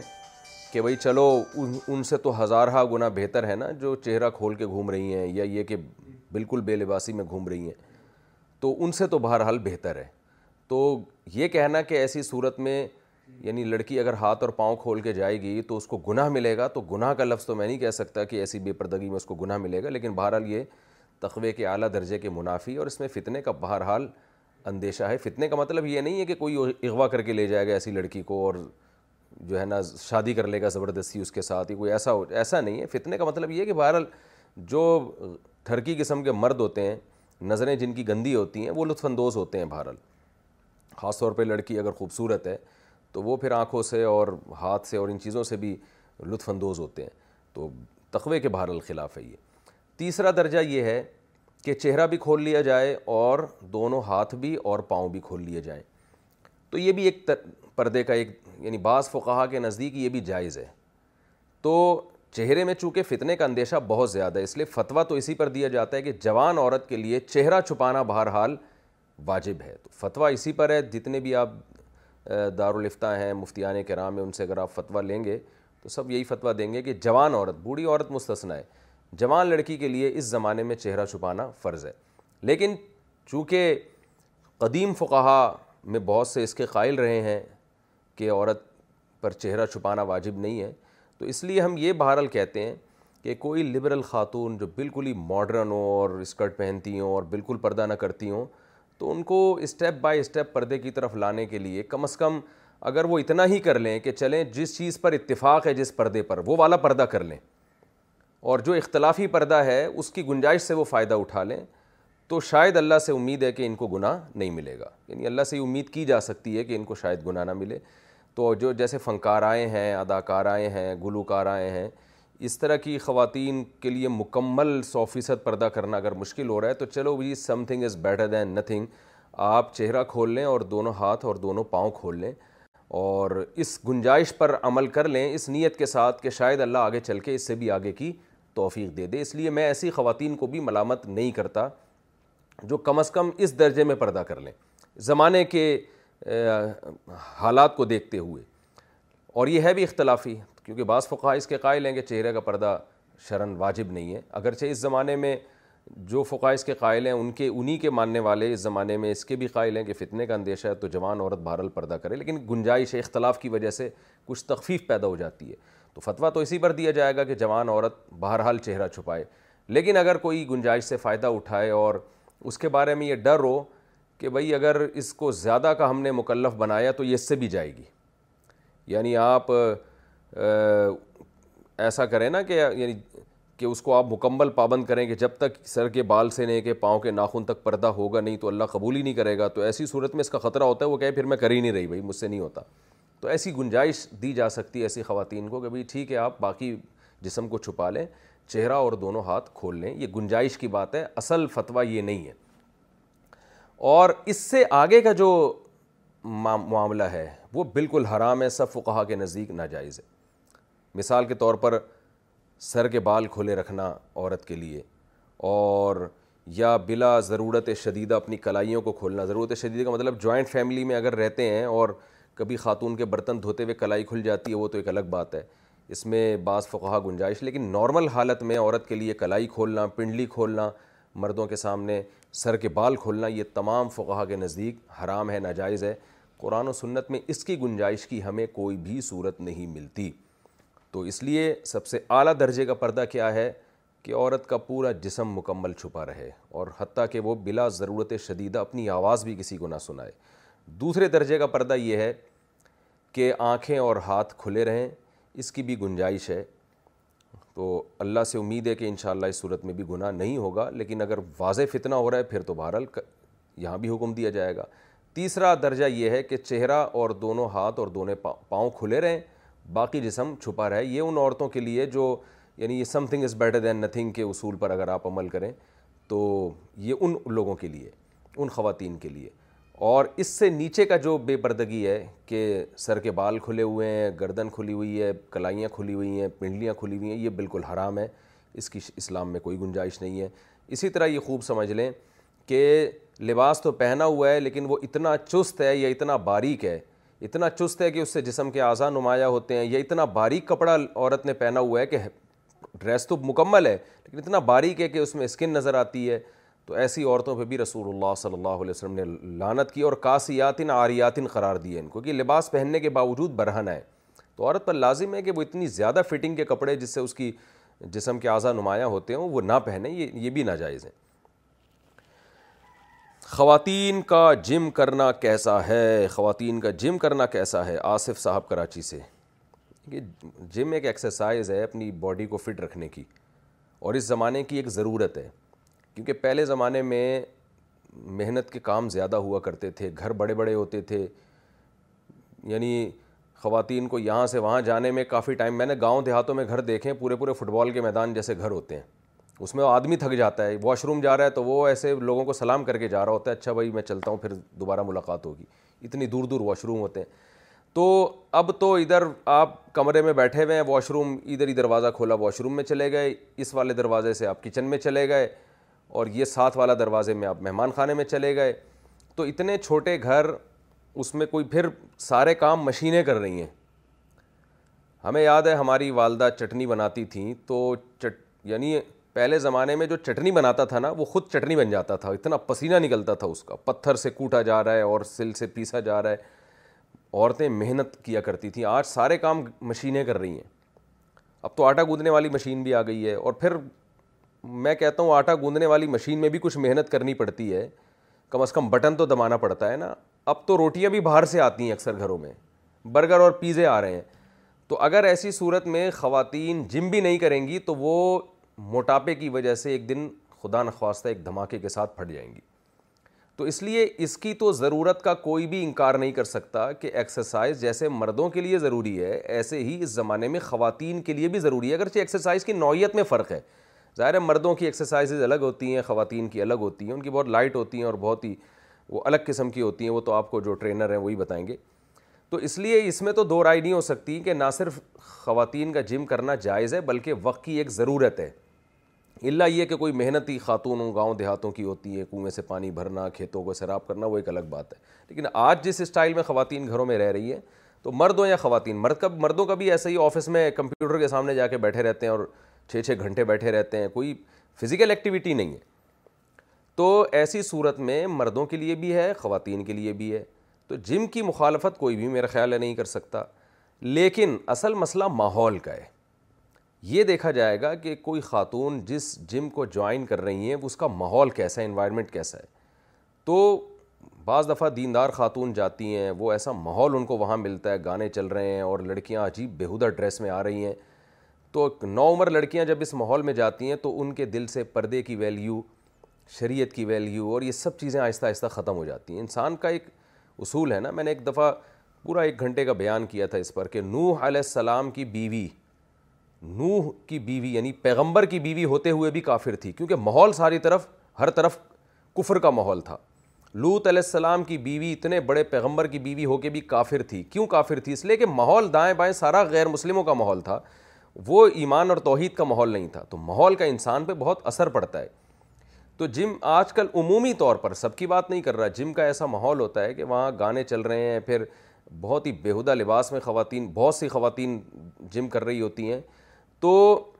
اس لیے جم کی اہمیت کے تو ہم قائل ہیں لیکن خواتین کو ذرا اس کا خیال کرنا چاہیے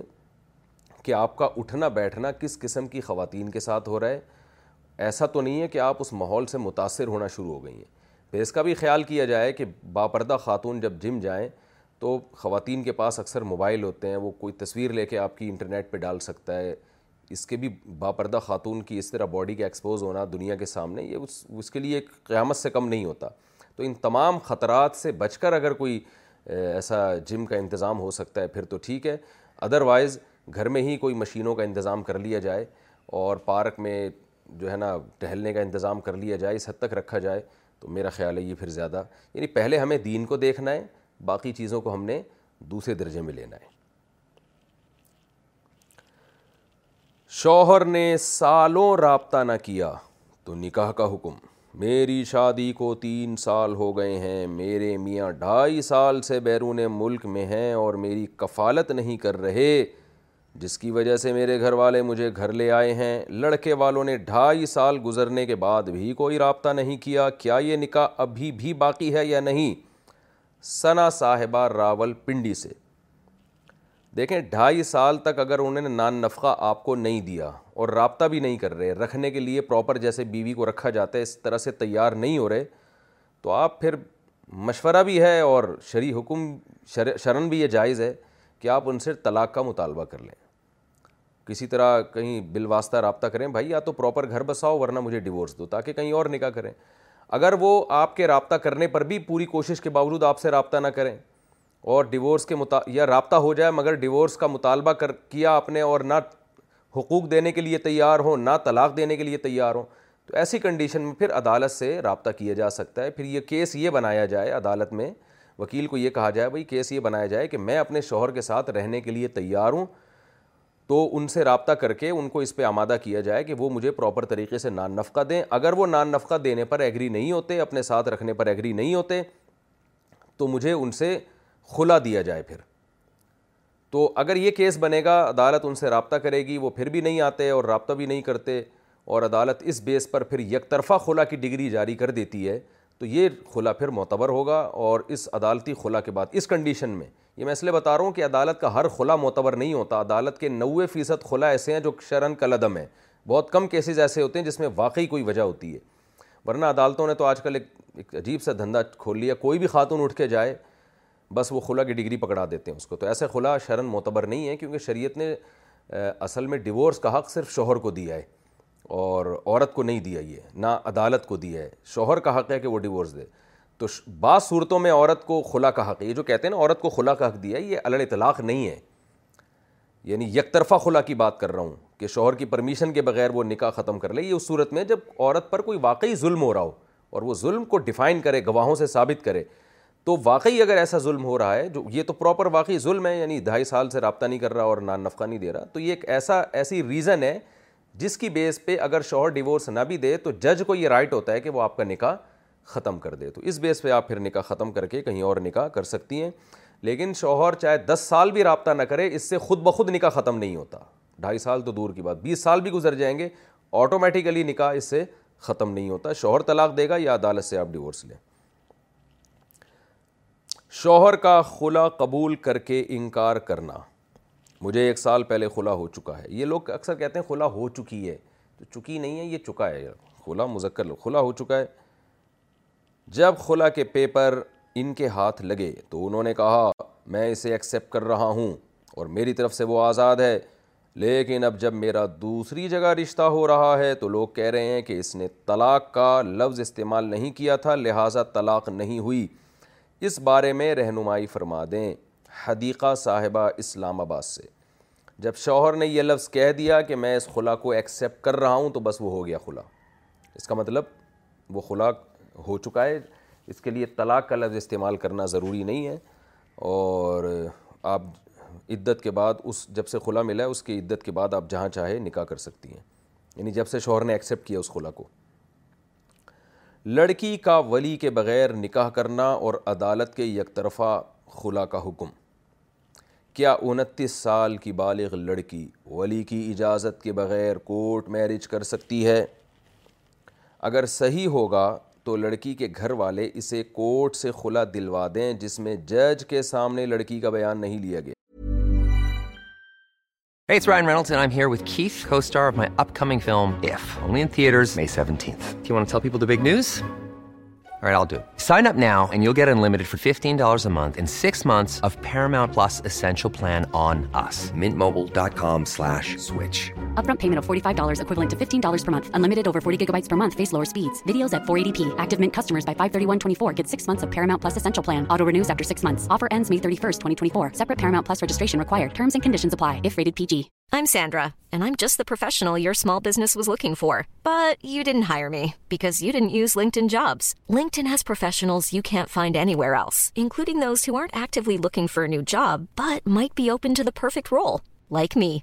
In a given month, over 70% of LinkedIn users don't visit other leading job sites. So if you're not looking on LinkedIn, you'll miss out on great candidates like Sandra. Start hiring professionals like a professional. Post your free job on linkedin.com slash people today.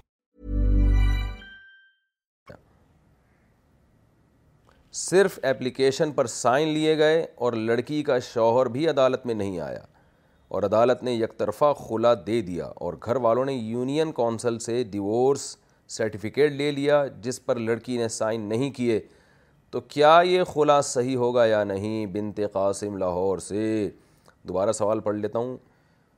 انتیس مجھے خود سوال پوری طرح سمجھ میں نہیں آیا اس لیے دوبارہ پڑھ رہا ہوں انتیس سال کی بالغ لڑکی ولی کی اجازت کے بغیر کورٹ میرج کر سکتی ہے پہلا سوال تو انہیں نے دو سوال پوچھیں دیکھیں ولی کی اجازت کے بغیر نکاح کرنا شریعت میں ایک معیوب حرکت ہے اور حنفیہ کے نزدیک نکاح ہو جائے گا اس کے دلائل کیا ہیں بہت سے لوگ بڑے فنٹر بنتے ہیں کمنٹس میں نا بہت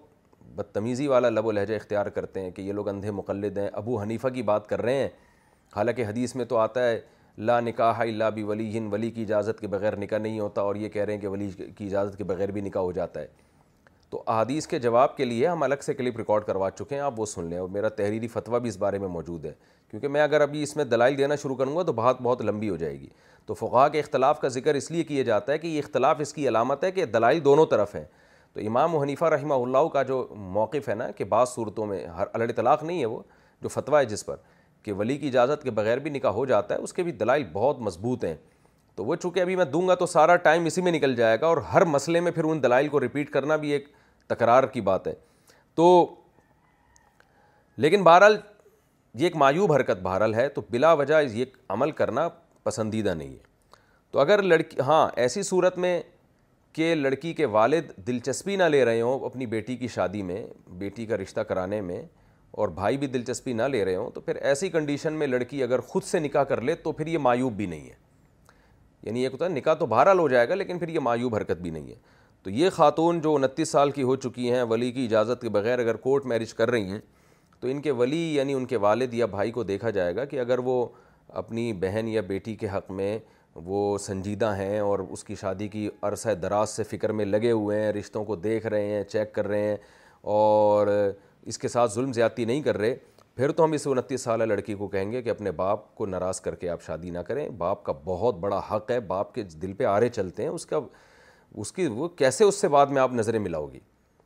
تو یہ بہت بہت ہی مایوب حرکت ہے اس کی جتنی برائی کی جائے کم ہے لیکن اگر ابا ایسے ہیں کہ وہ دلچسپی نہیں لے رہے ان کو اپنے کاموں سے فرصت نہیں ملتی ہے یہ رشتے آ رہے ہیں مگر وہ انکار پہ انکار کرتے چلے جا رہے ہیں کیڑے نکال نکال کے عیب نکال نکال کے بہت بعض دفعہ ایسے نازک مزاج ہوتے ہیں کہ وہ پھر یا اپنی رائے کوئی زبردستی ٹھوس رہے ہیں بیٹی کے اوپر اس کی رائے کا احترام ہی نہیں کر رہے ہیں ایسی اگر کنڈیشن ہے تو میرا خیال ہے پھر انتیس سال ایسی عمر ہے کہ اب لڑکی ایکشن لے سکتی ہے کیونکہ اب مزید انتظار کرے گی تو پھر وہ اس کی شادی کے امکانات ہی ختم ہو جائیں گے تو اس لیے حالات کو دیکھ کے حکم بیان کیا جاتا ہے ایسی کنڈیشن میں اگر واقعی لڑکی پہ ظلم ہو رہا ہے زیادتی ہو رہی ہے تو پھر تو وہ کورٹ میرج کرے ادروائز نارملی اس کا ہم کبھی بھی مشورہ نہیں دیتے کیونکہ بہرحال یہ ایک مایوب حرکت ہے اور حنفیہ کے نزدیک نکاح ہو تو جائے گا مگر حنفیہ نے اس کو اپریشیٹ نہیں کیا ہے کوئی اس کو ثواب کا کام نہیں قرار دیا ہے نکاح ہو جائے گا اس لیے کہ اس کی بہت دفعہ ضرورت پڑتی ہے اور یہ بھی جب ہے جب کفو میں نکاح کر رہی ہو یعنی اپنے ہم پلہ میں اگر اپنے پیرلل اپنے ہم پلہ میں نہیں کر رہی پھر نکاح منعقد نہیں ہوتا آگے جو انہوں نے کہا ہے کہ لڑکی کے گھر والے اسے کورٹ سے خلا دلوا دیں جس میں جج کے سامنے لڑکی کا بیان نہیں لیا گیا صرف اپلیکیشن پر سائن لیے گئے اور لڑکی کا شوہر بھی عدالت میں نہیں آیا اور عدالت نے ایک طرفہ خلا دے دیا اور گھر والوں نے یونین کونسل سے ڈیورس سرٹیفکیٹ لے لیا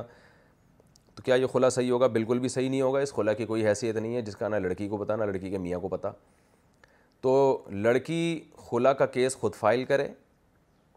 یا اس کی طرف سے کوئی وکیل فائل کرے یا وکیل فائل کر کے بعد میں اجازت لے لے یا لڑکی سے لڑکی کے والدین نے خلا کا کیس فائل کیا بعد میں لڑکی کو بتا دی اور اس پہ راضی ہو گئی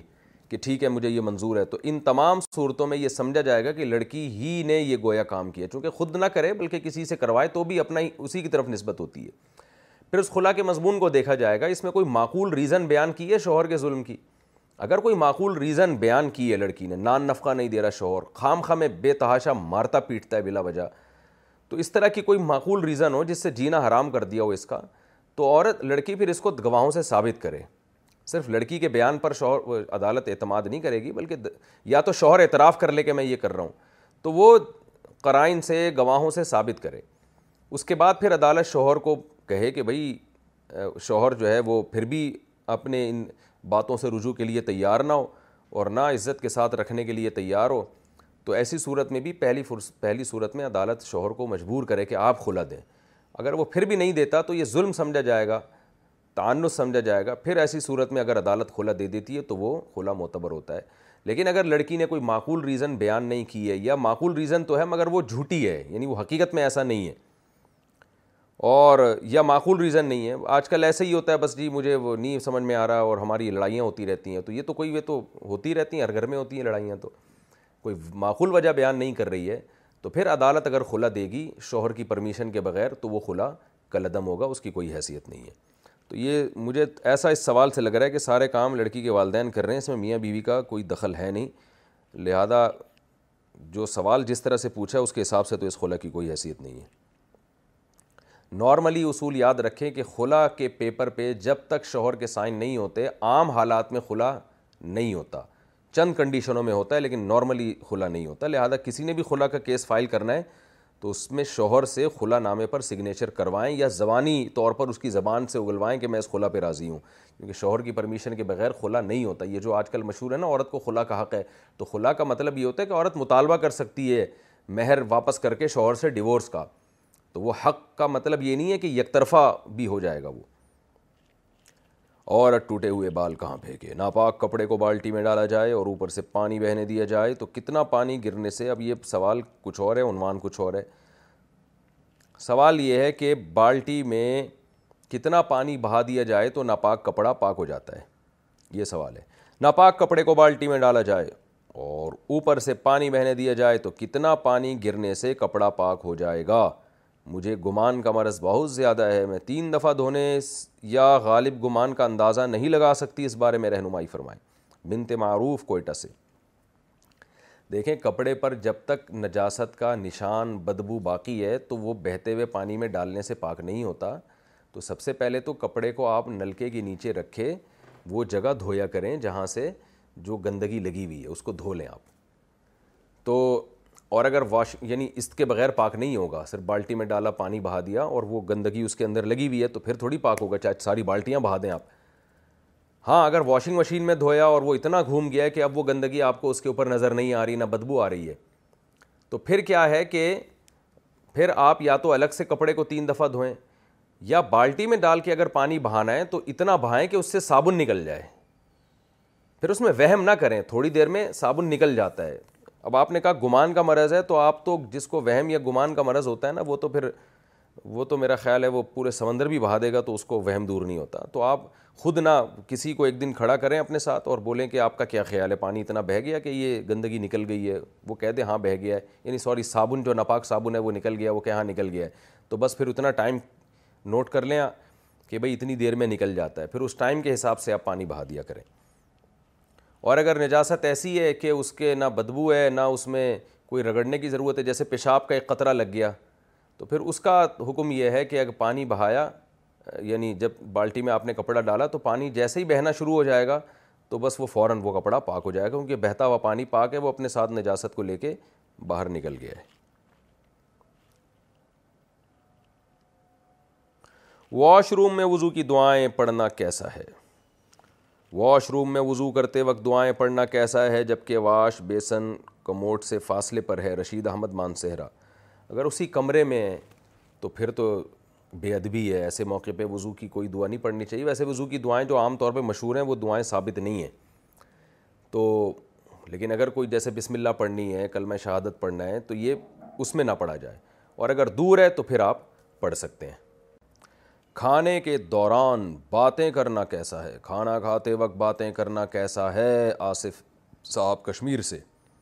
تو یہ کھانا کھاتے وقت بہت پیچیدہ بات باتیں بہت علمی باتیں جن میں انسان کا دماغ لگ رہا ہو بہت زیادہ تو ایسی باتیں کرنا مکرو ناپسندیدہ ہے کیونکہ اس سے کھانے کی لذت میں بھی کمی آتی ہے اور کھانا ہضم بھی نہیں ہوتا کیونکہ آپ کا دماغ دوسری طرف گیا ہوا ہوتا ہے لیکن ہلکی پھلکی باتیں ہلکی پھلکی گپ شپ اور بھائی کیا حال ہیں بتاؤ کوفتے کیسے لگ رہے ہیں مزہ آ رہا ہے مرچیں اور تھوڑی اگلی دفعہ زیادہ کریں کم کریں اور سناؤ ممانی کا کیا حال چل رہا ہے آج کل اور بھابھی کی طبیعت کیسی ہے اور کاروبار کا کیا چل رہا ہے تمہارا جو ہلکی پھلکی گپ شپ ہو رہی ہوتی ہے اس سے کھانے کی لذت کم نہیں ہوتی بلکہ اور زیادہ بڑھ جاتی ہے تبھی آپ دیکھیں اکیلے کھانے میں کبھی بھی مزہ نہیں آتا کھانا ہمیشہ گھر والوں کے ساتھ بیٹھ کے یا دوستوں کے ساتھ بیٹھ کے کھانے میں مزہ آتا ہے تو اس کی وجہ یہی ہے کہ آپس میں گیدرنگ ہوتی ہے اگر چپی بیٹھ کے کھانا تھا تو پھر اکیلے بیٹھ کے کھا لیتے کسی کے ساتھ بیٹھ کے کیوں کھا رہے ہو تو یہ جو مشہور ہو گیا نا کہ کھانا کھاتے ہوئے باتیں نہیں کرنی چاہیے بالکل غلط مشہور ہو گیا ہے کھانا کھاتے ہوئے بالکل باتیں کر سکتے ہیں بلکہ کھانا کھاتے ہوئے ہی باتوں میں بڑا مزہ آتا ہے لیکن باتیں بہت گاڑی بہت پیچیدہ کوئی پھڈے والی نہیں ہونی چاہیے ہلکی پھلکی خیر خیریت ہلکا پھلکا ہنسی مذاق اس طرح کی باتیں اگر کی جائیں کھانا کھاتے ہوئے تو نہ صرف یہ کہ جائز ہے بلکہ اس سے کھانے کی لذت بھی بڑھتی ہے آپس کے تعلقات بھی اچھے ہوتے ہیں تو اس کو بعض لوگ بہت شدت سے غلط کہتے ہیں تو یہ ایسا نہیں ہے بلکہ کر سکتے ہیں کوئی حرج نہیں ہے کیا باپ تین سالہ بیٹی کا بوسہ نہیں لے سکتا ایک صاحب بیان میں فرما رہے تھے کہ باپ اپنی تین سالہ بیٹی کا بوسہ نہیں لے سکتا شریعت میں اس کی اجازت ہے کیا یہ بات صحیح ہے عبداللہ صاحب برمنگھم سے نہیں یہ بالکل غلط ہے باپ کیوں نہیں لے سکتا تین سالہ بچی تو بڑی پیاری ہوتی ہے باپ کی آنکھوں کی ٹھنڈک ہوتی ہے اسے گود میں لینا اسے پیار کرنا یہ تو بڑا اس میں تو بہت ایک محبت کا اظہار ہوتا ہے تو نبی صلی اللہ علیہ وسلم تو اپنی نواسی کو کندھوں پہ بٹھا کے ایک دفعہ رسول اللہ صلی اللہ علیہ وسلم مسجد تشریف لائے اور اسی طرح آپ نے نماز پڑھائی ہے تو بچوں سے پیار بچوں سے محبت یہ تو شریعت کا حکم ہے ایک صحابی نے عرض کیا کہ یا رسول اللہ میں اپنے بچوں کا کبھی بوسہ نہیں لیتا آپ کیسے محبت کا اظہار کر رہے ہیں تو آپ صلی اللہ علیہ وسلم نے بہت سخت الفاظ ان کے بارے میں فرمائے کہ اس طرح کا حدیث کا مفہوم ہے پورے الفاظ تو مجھے یاد نہیں کہ اللہ نے رحم کا جذبہ چھین لیا ہے تم سے تو یعنی یعنی ایک وعید والے الفاظ نازل فرمائے اس کی اس کی تعریف نہیں کیا آپ نے تو یہ تو رحم کا جذبہ ہے پیار آتا ہے باپ کو اور بیٹی بیٹے کی نسبت عام طور پہ بیٹیوں پہ زیادہ پیار آتا ہے تو اس میں کوئی حرج نہیں ہے ہاں بچی جب جوان ہو جائے یا جوان ہونے لگے تو تھوڑا سا پھر ریزرو ہونا ضروری ہے اس میں بھی یہ نہیں کہہ سکتے کہ بچی کو پیار کرنا حرام ہے تو کیونکہ باپ اور بیٹی کے درمیان جو ایک مقدس رشتہ ہوتا ہے اس میں اکثر الحمد للہ غلط جذبات پیدا ہوتے نہیں ہیں ہمارے معاشرے میں اس معاملے میں اللہ کا شکر ہے ابھی تک خیر غالب ہے لیکن اگر خدا نخواستہ شر غالب ہونے لگے تو پھر جوان بیٹی سے ذرا احتیاط کا حکم دیا جاتا ہے اسی وجہ سے اتنا اتنی بات بہرحال ضروری ہے بچی جب قریب البلو ہو جائے تو باپ اس کے ساتھ بستر پہ سو نہیں سکتا بلکہ بھائی بھی نہیں سو سکتے اس کے ساتھ باپ بھی نہیں سو سکتا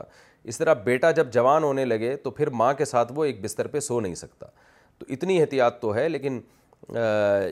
چھوٹی بچیوں کے بارے میں یہ کہنا کہ باپ ان کو پیار نہیں کر سکتا یہ بالکل غلط ہے البتہ خدا نہ خواستہ کوئی بہت ہی برا باپ ہو ایسے واقعات بھی آ جاتے ہیں آپشنل ہزاروں میں کوئی ایک آد مرد برے ہوتے ہیں تو ان کے حکام ایک الگ ہوں گے لیکن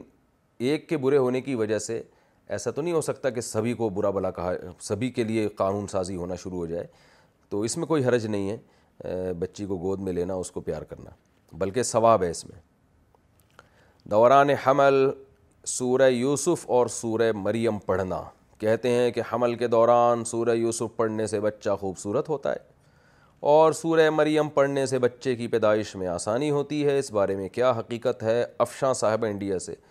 شریعت میں تو ایسی کوئی بات ثابت نہیں ہے البتہ اس کا رقیہ سے تعلق ہے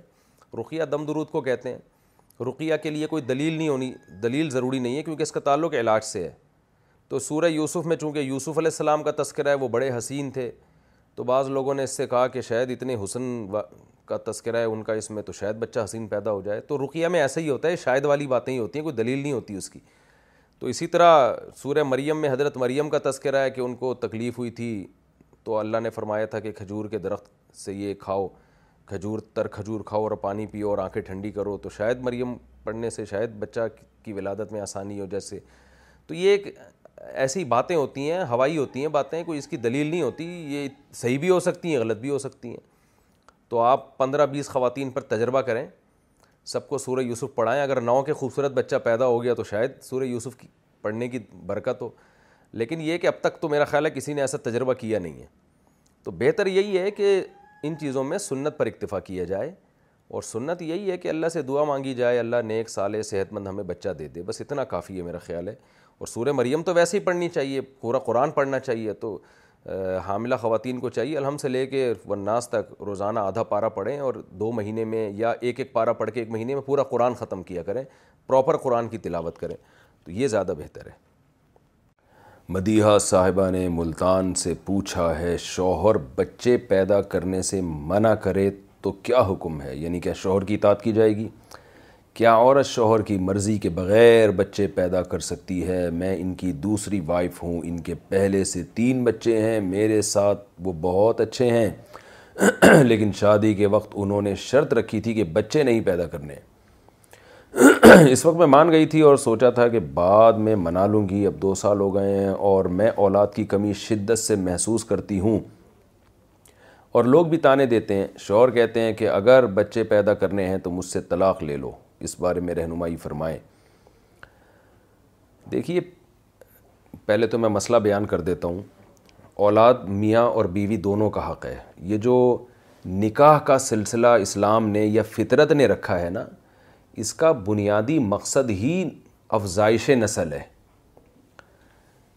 یعنی فطرت تو چینج نہیں ہو سکتی نا جانوروں میں بھی جو نر اور مادہ کا ملاپ ہے اس کی بنیادی وجہ فطرت کیا چاہتی ہے اسے نسل بڑھانا چاہتی ہے تو مرد اور عورت کا بھی جو ملاپ ہے چاہے وہ ظاہر ہے اس میں دو راستے ہیں ایک الگل اور ایک لیگل تو اسلام لیگل ہی کو فوکس کرتا ہے نکاح کے راستے کو تو مرد اور عورت کا یہ جو ملاب ہے نکاح کے ذریعے اس کا بنیادی مقصد ہی افزائش نسل ہے یہی وجہ ہے کہ محدثین نے باب باندھا ہے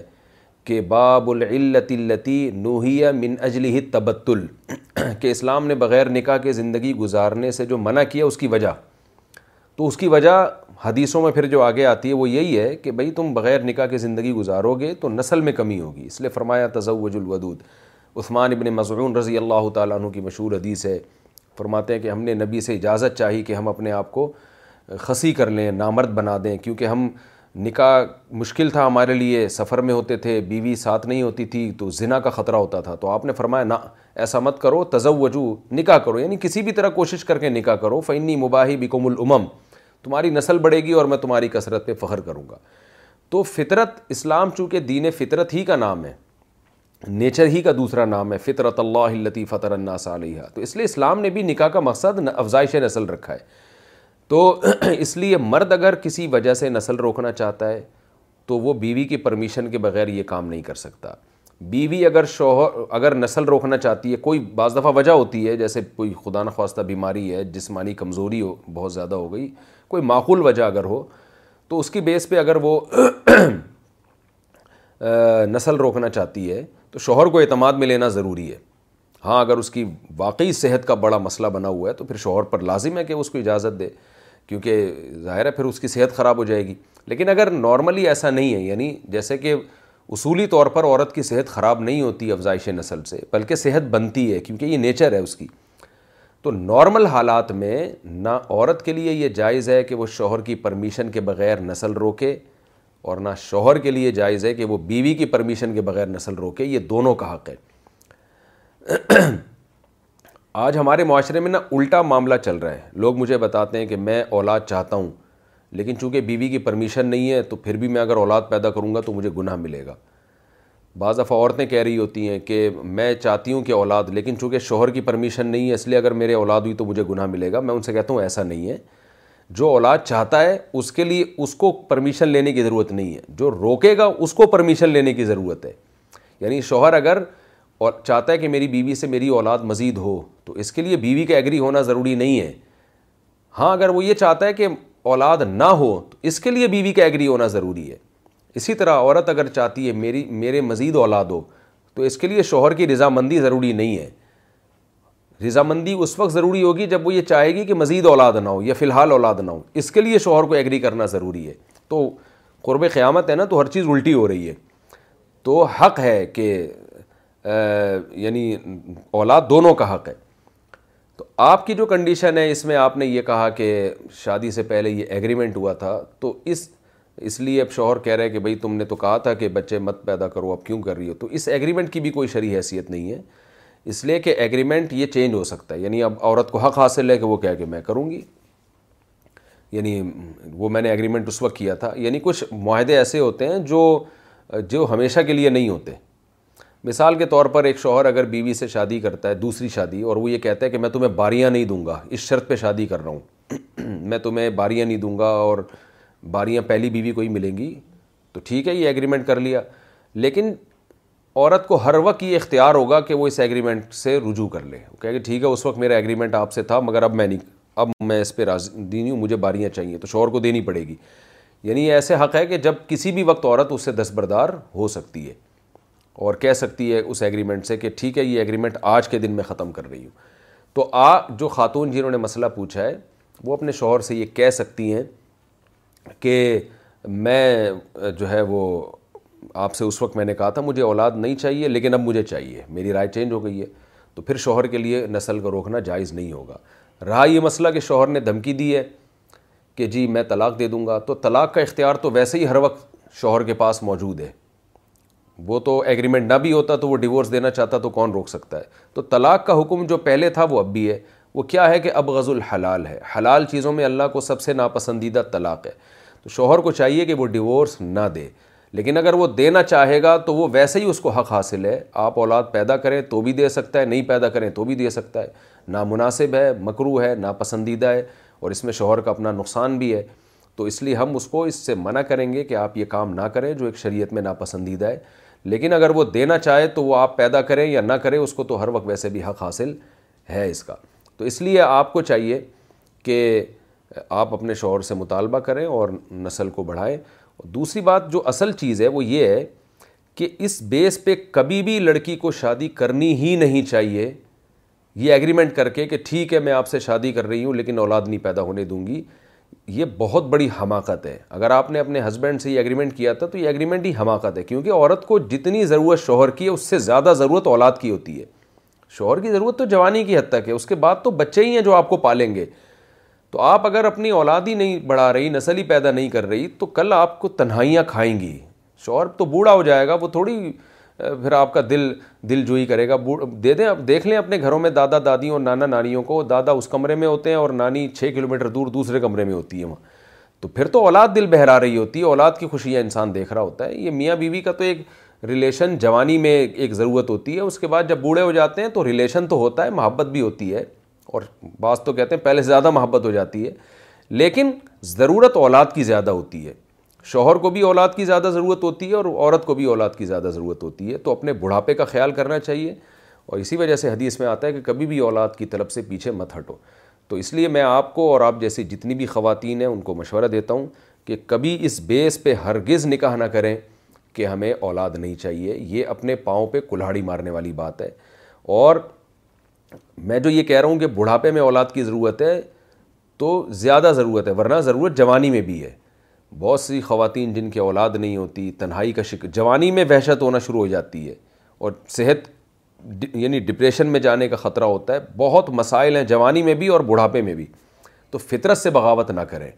نیچر سے بغاوت مت کریں یہ اللہ کا بنایا ہوا نظام ہے ایک وقت تک لڑکی جوان ہوتی ہے پھر اس کی شادی ہوتی ہے پھر اس کے بچے ہوتے ہیں یہ نیچر ہے اس سے مت لڑیں آپ کسی بھی طرح سے تو ہاں اللہ ہی کسی کو اولاد نہ دے رہا ہو اپنی مرضی سے پھر تو وہ صبر کرے گا اس آزمائش پہ جب اللہ کی طرف سے کوئی مصیبت آتی ہے تو صبر کی توفیق بھی ملتی ہے اور اس پہ اجر بھی ملتا ہے قیامت کے دن اور جب انسان اپنے پاؤں پہ خود ہی کلہاڑی مارتا ہے پھر اس مصیبت میں اللہ کی مدد بھی نہیں ہوتی آزمائشیں بھی ہوتی ہیں اور صبر کی توفیق بھی نہیں ملتی عام طور پہ تو اس لیے ایسی حماقت کبھی بھی نہیں کرنی چاہیے اور میں کہتا ہوں کہ اگر بالفرض آپ کو شوہر اس بیس پہ ڈیورس دے دے تو بہتر یہ کہ اس سے ڈیورس لیں ایسی جگہ شادی کریں جہاں آپ کی کہ اولاد و نسل بڑھے آپ کی اس میں آپ کو آپ کو فائدہ ہے دنیا اور آخرت دونوں لحاظ سے زیادہ ہے قرآن پر انگلی پھیر کر بسم اللہ پڑھنا ایک جاننے والی نے سوال کیا ہے کہ ان کے شوہر کا انتقال ہو گیا ہے انہیں عربی پڑھنا نہیں آتی کیا وہ اپنے شوہر کے اصال ثواب کے لیے قرآن پاک کے حروف پر انگلی پھیرتے ہوئے کیا وہ اپنے انگلی پھیرتے ہوئے بسم اللہ پڑھ سکتی ہیں قرۃ العین نہیں ایسا نہیں ہے قرآن پہ ہاتھ رکھ کے بسم اللہ پڑھنا یہ اس کی کوئی حقیقت نہیں ہے قرآن پڑھنا نہیں آتا تو سیکھیں قرآن پڑھنا اور جب تک نہیں آتا تو دعائیں پڑھ لیں یہ سال ثواب تو کوئی بھی عبادت کر کے کیا جا سکتا ہے سب سے بہتر تو یہ کہ اس طرح سے سال ثواب کیا جائے جو حدیث میں بالکل منصوص ہے اور جس پر امت کا اجماع ہے وہ ہے صدقہ تو صدقہ کر کے اثال ثواب کریں دعائیں کریں والدین کے لیے اور قرآن پاک سیکھنے کی کوشش کریں آپ اسنوکر کلب میں جوا لگائیں تو مالک گناہ گار ہوگا یا نہیں ہوگا اسنوکر کلب کی جو دکان ہوتی ہے جہاں لوگ آ کر کھیلتے ہیں وہاں پر لوگ کھیلتے ہیں وہاں پر لوگ کھیل میں جوا بھی لگاتے ہیں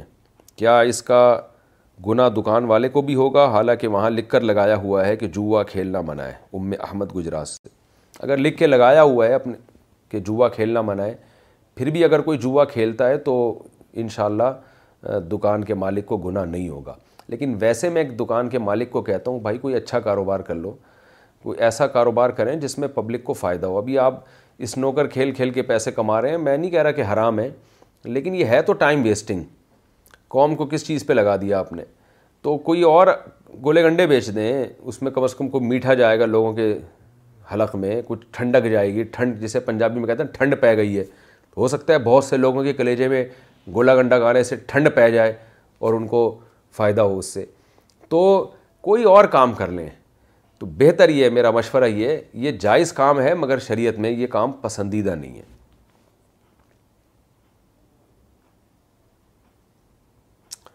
اچھا بھائی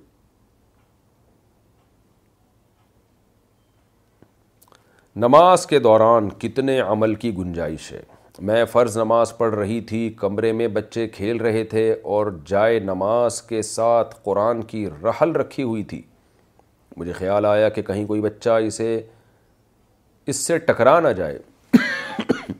میں نے نماز کے دوران ہی بیٹھے بیٹھے رحل کو تھوڑا سا اپنی طرف کھینچ لیا اس سے نماز پر کوئی فرق تو نہیں پڑا یا نماز صحیح ہو گئی بنت عبداللہ ہاں یہ اتنی سی حرکت سے انشاءاللہ نماز نہیں ٹوٹے گی اور ضرورت بھی تھی اس حرکت کی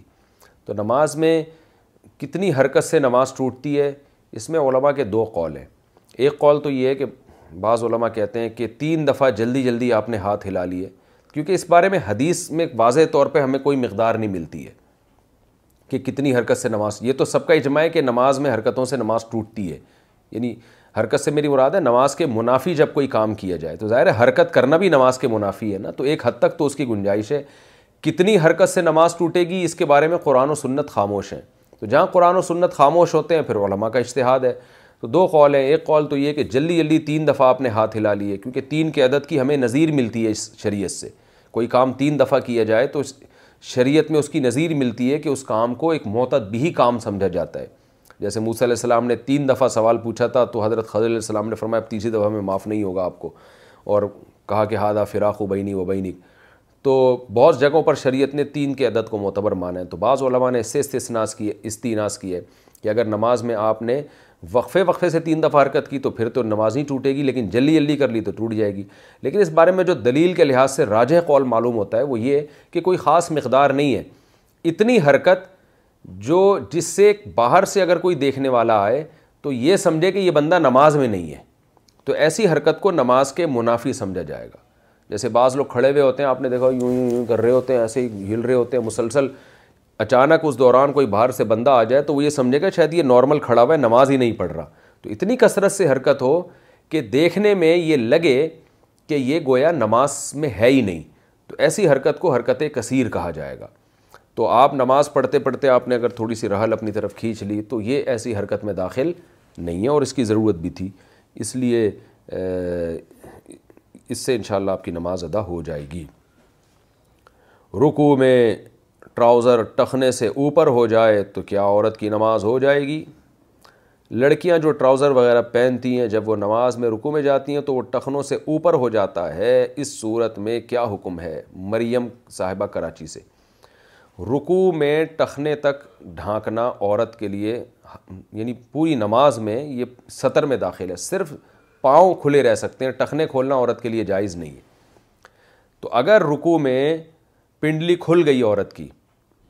تو نماز واجب الاعادہ ہو جاتی اگر تین دفعہ سبحان ربی العلیٰ کہنے کی مقدار وہ کھلی رہے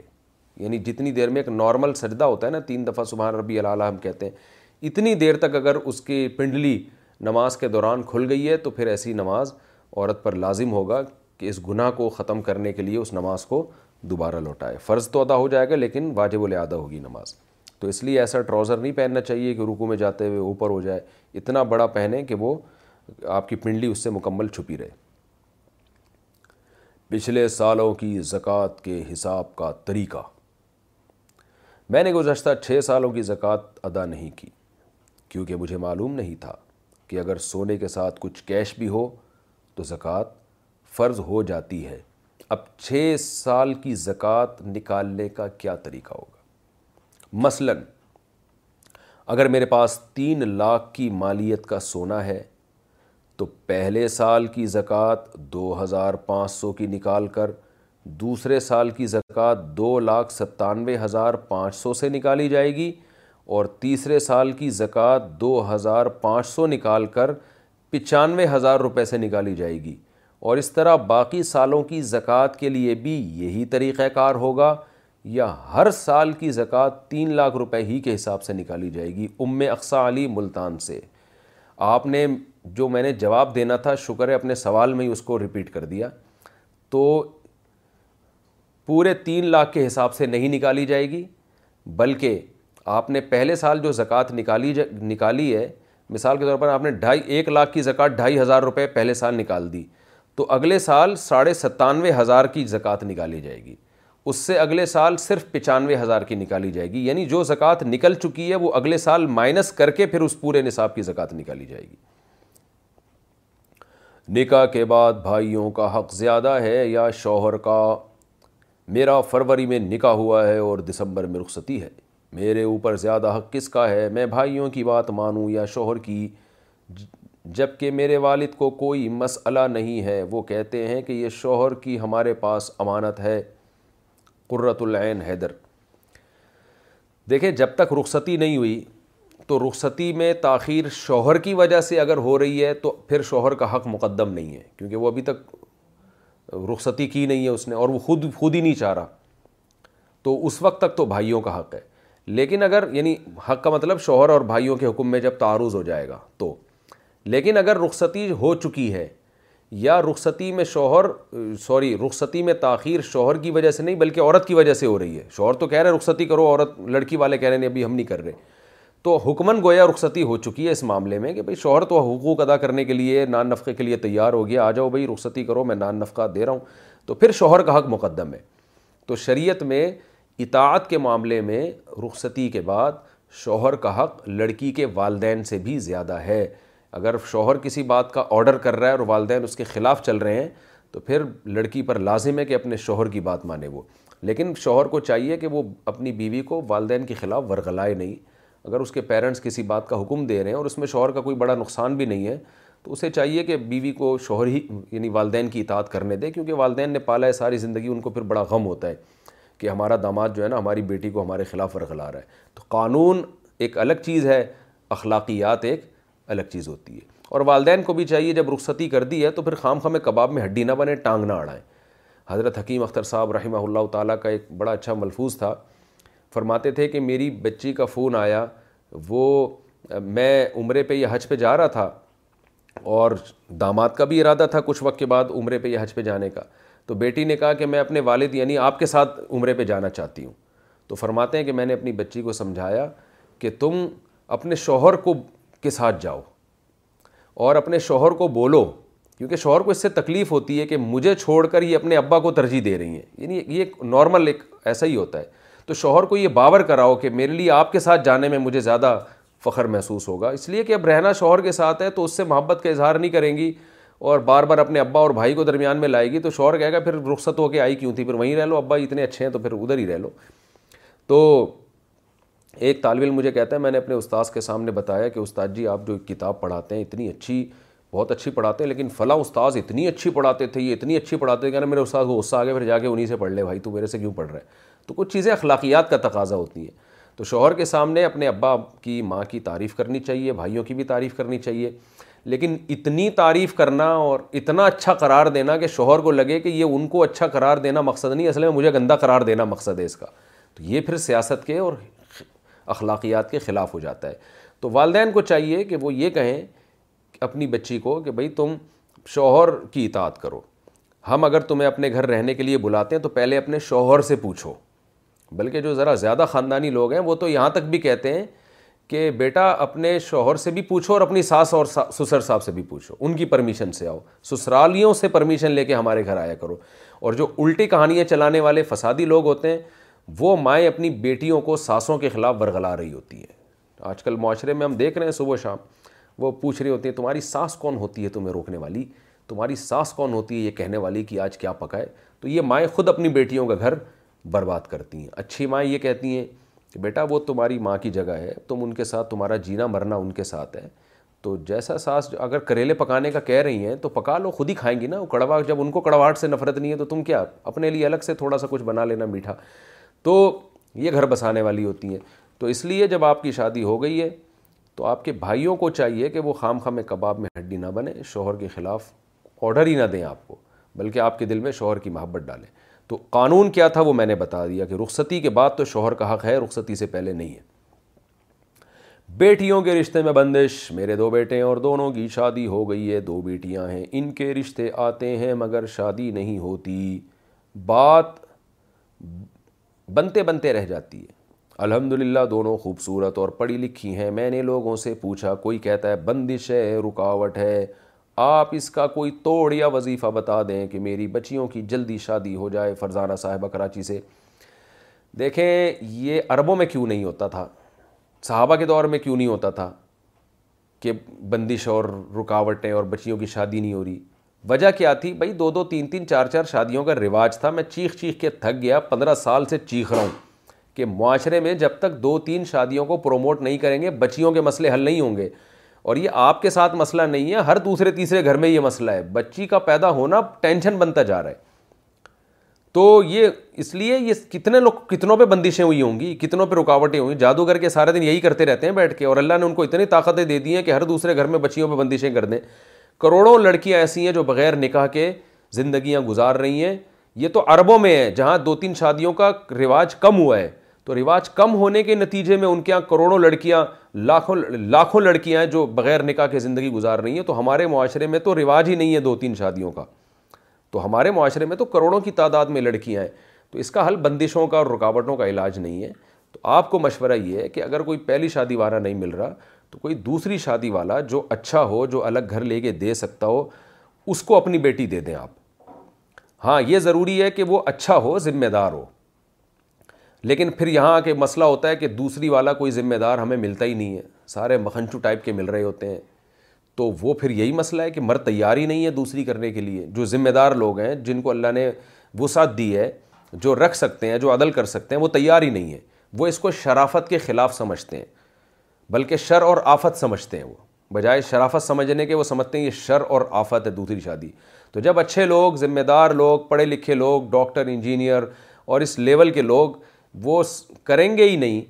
تو پھر ظاہر ہے پھر چور چکے ٹائپ کے لوگ ہی کریں گے یا پھر ان کے جو حالات سامنے آتے ہیں وہ سب کے سامنے دوسری کی پہلی کو لٹکا دیا پہلی کی دوسری کو لٹکا دیا ذرا سا دباؤ آیا خاندان کا فوراً طلاقیں دے دی تو یہ پھر اور معاشرے میں اس کا نقصان ہوتا ہے تو سمجھدار لوگ پڑھے لکھے لوگ ذمہ دار لوگ جب تک دو دو تین تین شادیوں کا رواج نہیں ڈالتے تو ہم انہی میں پڑے رہیں گے بندش کر دی چڑیل بھیج دی بھوت بھیج دیا مسور کی دال ڈال دی کالی مرچیں ڈال دی لال مرچیں ڈال دی یہ فضول بحثوں میں لگے رہیں گے تو اس لیے اس طرف آنا پڑے گا تو اس لیے میں مردوں سے خطاب کر رہا ہوں کہ بھئی آپ ذمہ دار ہیں تو آپ دوسری تیسری وائف رکھیں الگ گھر دیں اس کو پورے پراپر اس کا خرچہ اٹھائیں تو انشاءاللہ ان جیسی خواتین کے مسائل حل ہوں گے دوسری بات یہ کہ جن خاتون نے کہا ہے کہ میری دو بچیاں ہیں اور میں شادی کرنا چاہتی ہوں اب ہوتا ہی ہے کہ ایسا کوئی کلپ ریکارڈ ہوتا ہے فوراً دھڑا دھڑ فون آنا شروع ہو جاتے ہیں مجھ سے صاحب ان کا نمبر ہمیں دیں ہم کرنا چاہتے ہیں بھائی میں رشتے نہیں کراتا مجھے کیا پتہ جو فون کرنے والا ہے وہ کون ہے کیا ہے تو اس لیے ان خاتون نے مجھے کوئی نمبر بھی نہیں دیا ہے کوئی کانٹیکٹ نمبر نہیں ہے تو میں صرف ایک فلسفہ بتا رہا ہوں کہ ان جیسی بچیوں کا حل صرف اس میں ہے تو یہ ہے تو باقی مجھ سے کوئی کانٹیکٹ نمبر نہ مانگے نہ ہمارے پاس ان کا کوئی فون نمبر ہے کیونکہ ایسی کہ جب بھی کوئی کلپ جاتا ہے نا دھڑا دھڑ لوگوں کی بے تحاشا کالیں آتی ہیں اب ہمارے پاس کوئی چھلنی نہیں ہے کہ ہم چھاننا شروع کر دیں یہ انسان کا بچہ ہے اور یہ یہ نا اہل ہے تو ہم اس ٹینشن میں نہیں پڑتے کیونکہ یہ ایک کا مسئلہ تھوڑی یہ تو بہت سارے مسائل ہیں تو اس لیے اس کا حل بہرحال اسی میں تعدد زوجات پہ باپ رشتہ نہ کرائے تو بیٹی کیا کرے اچھا کل کینیڈا سے فون آیا خاتون کا جو وہاں ایک وہ چلا رہی ہیں ایک ادارہ جس میں وہ خواتین کو تربیت دیتی ہیں بیان کرتی ہیں انہوں نے مجھے کہا کہ آپ کے یہ دو دو تین تین شادیوں والی بیان سے کینیڈا کی جتنی خواتین ہیں ساری آپ کے خلاف ہو گئی ہیں تو میں ان خواتین سے کہتا ہوں یہ بھی ایک خاتون ہیں جنہوں نے فون کیا کہ میری دونوں بچیوں کی عمریں نکلی جا رہی ہیں رشتے نہیں ہو رہے تو جو خاتون کینیڈا میں ناراض ہوئی ہیں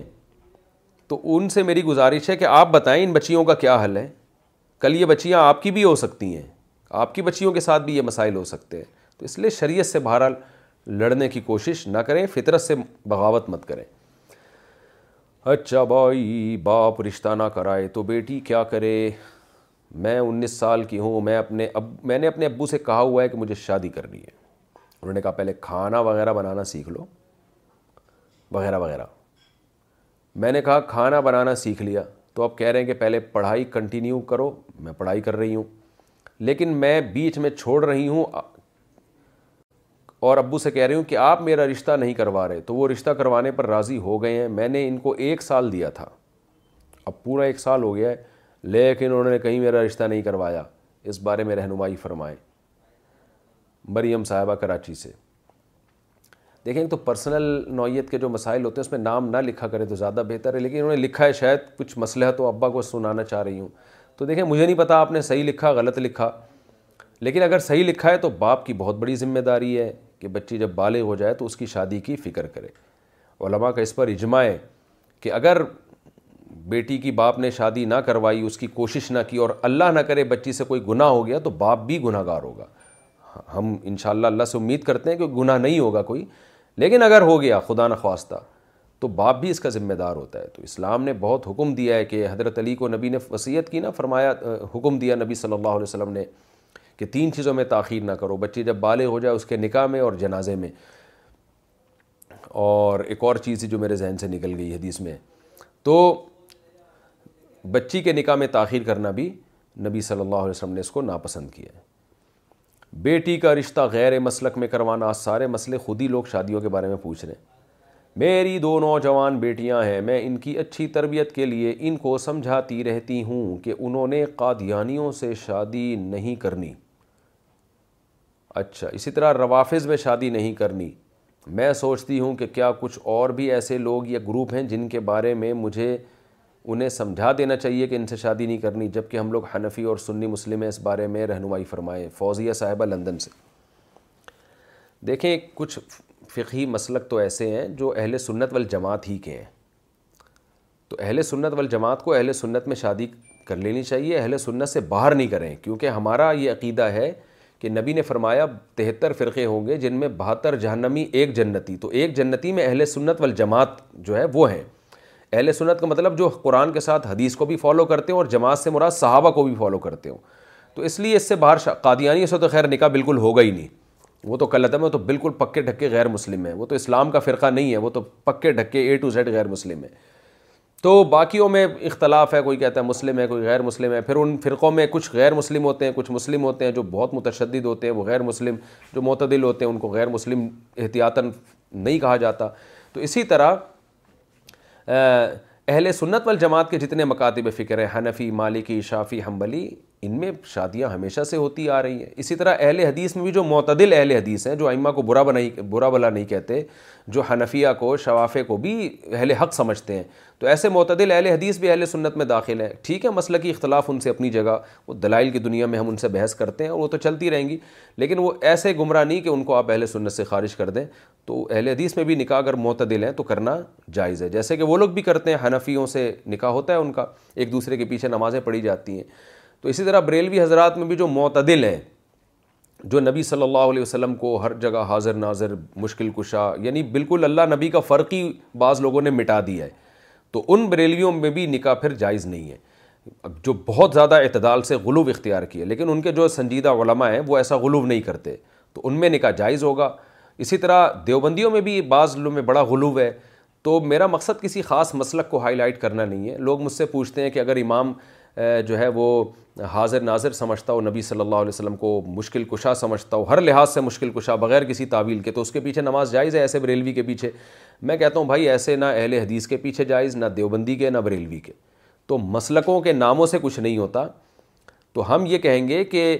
چاہے وہ دیوبندی ہو چاہے وہ بریلوی ہو چاہے وہ اہل حدیث ہو اگر کسی کا یہ عقیدہ ہے کہ نبی صلی اللہ علیہ وسلم مشکل کشا حاضر ناظر ہے تو اس کے پیچھے نہ نماز جائز ہے نہ اس سے نکاح جائز ہے اور اگر کوئی بریلوی کا یہ عقیدہ ہے کہ نبی صلی اللہ علیہ وسلم مشکل کشا نہیں ہے یا وہ مشکل کشا کہتا ہے مگر اس کی ایک تعویل ایسی کرتا ہے جو قرآن و سنت کے خلاف نہیں ہے تو پھر اس کے اس سے بھی نکاح بھی جائز ہے تو ناموں میں نہیں رکھا کہ دیوبندی ہے یا بریلوی ہے یا اہل حدیث ہے اس کے عمل کو دیکھا جائے گا اس کے عقیدے کو دیکھا جائے گا تو اسے ناموں میں نہ پڑھیں تو عقیدے اور عمل کو دیکھیں تو کوئی بھی عقیدہ توحید کا عقیدہ رکھتا ہے اور عمل کے لحاظ سے قرآن و سنت کو فالو کرتا ہے اس سے نکاح بھی جائز ہے اس کے پیچھے نماز بھی جائز ہے اور جو اس پر عمل نہیں کرتا تو چاہے وہ دیوبندیت کے نام سے میں نے بعض دیوبندی دیکھیں جن کے عقیدے غلط ہیں کہتے ہیں وہ اپنے آپ کو دیوبندی ہیں تو وہ بھی گمراہ ہیں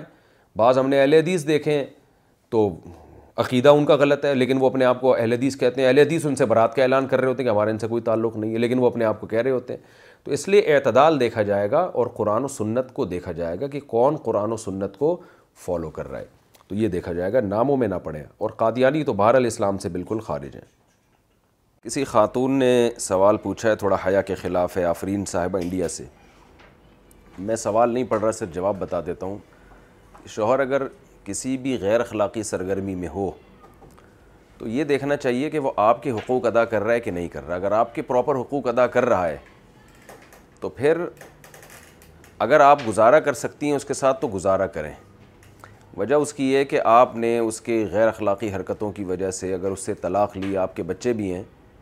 تو اس میں آج کے دور میں امکان اس کا ہی زیادہ ہوتا ہے کہ اس کو اتنا نقصان نہیں ہوگا بلکہ آپ کو اور زیادہ نقصان ہوگا تو مجھے آپ کے ذاتی حالات سو فیصد تو میں نہیں جانتا نہ میں آپ کو ذاتی طور پہ کوئی مشورہ دوں گا انہوں نے پوچھا کہ ایسی صورت میں طلاق لینا جائز ہے یا نئی شوہر سے طلاق کا مطالبہ تو جائز ہے لیکن عدالت کا خلا نہیں لیا جا سکتا طلاق کا مطالبہ جائز ہے اگر وہ دے دے تو اچھی بات ہے لیکن دینے کے بعد اپنا فیوچر دیکھنا چاہیے کہ آپ کا اپنا فیوچر کیا ہوگا تو ایسے مسائل میں بجائے یہاں پوچھنے کے اپنے کسی قریبی کوئی بھی عالم ہو ان کو اپنی پوری صورتحال بتا کے ان سے مشورہ لینا چاہیے میاں بیوی کا آپس کے معاملات سوشل میڈیا پر شیئر کرنا یہ جو عورتوں کو کہا جاتا ہے کہ گھر کے اور شوہر کے معاملات اپنی حد تک رکھیں اپنے گھر یا دوستوں سے شیئر نہ کرتی پھریں تو مردوں کے لیے اس بارے میں کیا حکم ہے نیز آج کل ان باتوں کا سوشل میڈیا پر اسٹیٹس وغیرہ لگانے کا ٹرینڈ بھی بن گیا ہے جس سے ظاہر ہوتا ہے کہ میاں بیوی کے درمیان کچھ مسئلے مسائل ہیں اس بارے میں کیا حکم ہے بالکل حرام ہے ناجائز ہے قرآن مجید میں اللہ کا ارشاد ہے ہن لباس القم و ان تم لباس اللہ مرد اور عورت میاں بیوی ایک دوسرے کا لباس ہیں تو لباس کا تو کام ہوتا ہے چھپانا آپ کے عیوب کو چھپانا تو لباس کا مطلب یہی ہے کہ یہ دونوں ایک دوسرے کی باتوں پہ پردہ ڈالیں گے تو اس طرح سے سوشل میڈیا پہ شیئر کرنا مرد کا یا عورت کا دونوں کے لیے ناجائز ہے شوہر کی ناشکری کیا ہے شوہر کی ناشکری کیا ہے اس بارے میں تفصیل سے بتا دیں کہ شوہر کی ناشکری کی کیا کیا صورتیں ہیں کیونکہ اسے عورتوں کے دوزخ میں جانے کا سبب بتایا گیا ہے مسز اشفاق اسلام آباد سے بالکل صحیح بات ہے رسول اللہ صلی اللہ علیہ وسلم کی صحیح حدیث ہے کہ عورتیں جہنم میں جانے کا ایک بہت بڑا وجب سبب کیا ہے تکفرن العشیر فرمایا تم عورتیں شوہر کی ناشکری کرتی ہو سب نہیں کرتی ظاہر ہے لیکن نبی نے بتایا کہ یہ عنصر عورت میں پایا جاتا ہے تو اور وہ ناشکری کی تفصیل بھی حدیث میں آپ صلی اللہ علیہ وسلم نے بتائی کہ ساری زندگی شوہر خرچے اٹھائے گا آج دیکھیں نا گھر کا کرایہ گیس بجلی کا بل مکان کا انتظام کر کے دینا پھر بچوں کی ساری ذمہ داریاں اٹھانا مالی ذمہ داریاں تو اتنا بڑا شیلٹر ملتا ہے عورت کو شوہر کی وجہ سے وہ معاشرے میں ایک مقام ہوتا ہے اس کا اس کے شوہر کی وجہ سے لیکن آپ صلی اللہ علیہ وسلم نے فرمایا کبھی شوہر کی طرف سے کچھ اونچ نیچ ہو جائے تو خواتین کہتی ہیں ماں رو آئی تم ان کا خیرن قطو میں نے آپ میں کبھی زندگی میں کوئی خیر نہیں دیکھی اب اتنے سارے احسانات کو ایک جملے میں فراموش کر دیا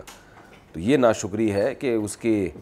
آمدن میں اس کو یعنی تو کچھ دے وہ لا کے تو خوشی خوشی قبول کریں اس میں عیب نہ نکالیں اور اگر اس کے آمدن میں تنگی ہے رس میں تنگی ہے تو گزارا کریں اس کے ساتھ اس کو تانے نہ دیں ڈپریشن کا مریض نہ بنائیں یہ سب چیزیں اس کی غیبتیں نہ کریں اور اگر واقعی شوہر ظالم ہے تو پھر اس کا ایک طریقہ اسلام نے بیان کیا اس کی اصلاح کی کوشش کی جائے نہیں تو خاندان کو بٹھایا جائے اور اگر پھر بھی اصلاح نہیں ہوتی تو پھر دو راستے ہیں یا تو اس سے علیحدگی کا مطالبہ کیا جائے یا اسی برائی کے ساتھ اس کے ساتھ گزارا کیا جائے ہر برائی دنیا میں ٹھیک ہوتی نہیں ہے اور ہر آدمی سو فیصد درست ہو نہیں سکتا دم شدہ پانی دیواروں پر چھڑکنا کیسا ہے کچھ لوگ یاسین شریف اور منزل کا پانی بوتل میں دم کر کے رکھتے ہیں اور گھر میں اگر برے اثرات ہوں یا کسی قسم کا خطرہ ہو تو وہ دم شدہ پانی گھروں میں چھڑکتے ہیں کیا اس طرح پڑے ہوئے پانی دیواروں پر چھڑکنا صحیح ہے مہرین صاحبہ انڈیا سے صحیح ہے لیکن عاملوں کے پاس نہ جائیں اگر کوئی گھر میں خدا نخواستہ واقعی جنات آسے وغیرہ ہیں تو خود ہی پانی پہ دم کریں یا مسجد کے قریب امام صاحب ان سے دم کروا لیں اور پھر دیواروں پہ چھیٹے ماری جائیں تو اس سے امید ہے انشاءاللہ فائدہ ہوگا مزار پر منت ماننے کا حکم جو منت ہم نے مانی ہوتی ہے کسی دربار یا مزار پر کہ اگر میرا فلاں کام ہو جائے تو میں یہ چیز لے کر آؤں گی یا یہ چیز بانٹوں گی میرے بچے تین سال نہیں تھے تو میں نے منتیں مانی تھیں بعد میں میرے بھانجے نے مجھے بتایا کہ ایسی منت حرام ہے اور جو منت کی چیز ہے وہ بھی حرام ہوگی اس بارے میں رہنمائی فرمائیں ام عبداللہ ڈیرہ اسماعیل خان سے مزار پہ جا کے منتیں مانگنا یہ بدعت اور برا عمل ہے مزاروں کا منتوں سے کوئی تعلق نہیں ہے اگر مزار پہ منت اس طرح سے مانگی تھی کہ وہ جو قبر میں بزرگ ہیں ان سے کہا تھا کہ اگر آپ میرا یہ کام کر دیں تو میں یہ کروں گی تو یہ تو بالکل ہی حرام ہے اور اس پہ نہ منت منعقد ہوتی ہے نہ آپ پر صدقہ کرنا لازم ہوتا ہے بلکہ الٹا گناہ ہوگا اور اگر اللہ سے منت مانی تھی کہ اللہ اگر میرے اولاد ہو گئی تو تو میں تیری خاطر یہ سب کچھ کروں گی تو میں تجھے خوش کرنے کے لیے صدقہ کروں گی تو اس کے لیے بھی مزار پہ جا کے صدقہ کرنا جائز نہیں ہے کیونکہ یہ تو بدعت کی جگہ بن چکی ہے مزار تو اللہ کے لیے اگر منت مانی ہے اس بزرگ کا کوئی اس میں دخل نہیں ہے نہ ان سے عقیدت محبت کا اس منت میں کوئی دخل ہے تو پھر یہ منت واجب ہے لیکن اس میں صدقہ کر دے کوئی یہ کہا کہ ٹافیاں بانٹوں گی یہ کروں گی یہ یہ یہ سب چیزیں لازم نہیں ہوتیں اور مزار پہ جا کے نہیں اپنے محلے میں ہی کہیں بھی صدقہ کر دیں لیکن مزار پہ نہ جائیں آئندہ کبھی بھی اس طرح سے یہ ناجائز ہے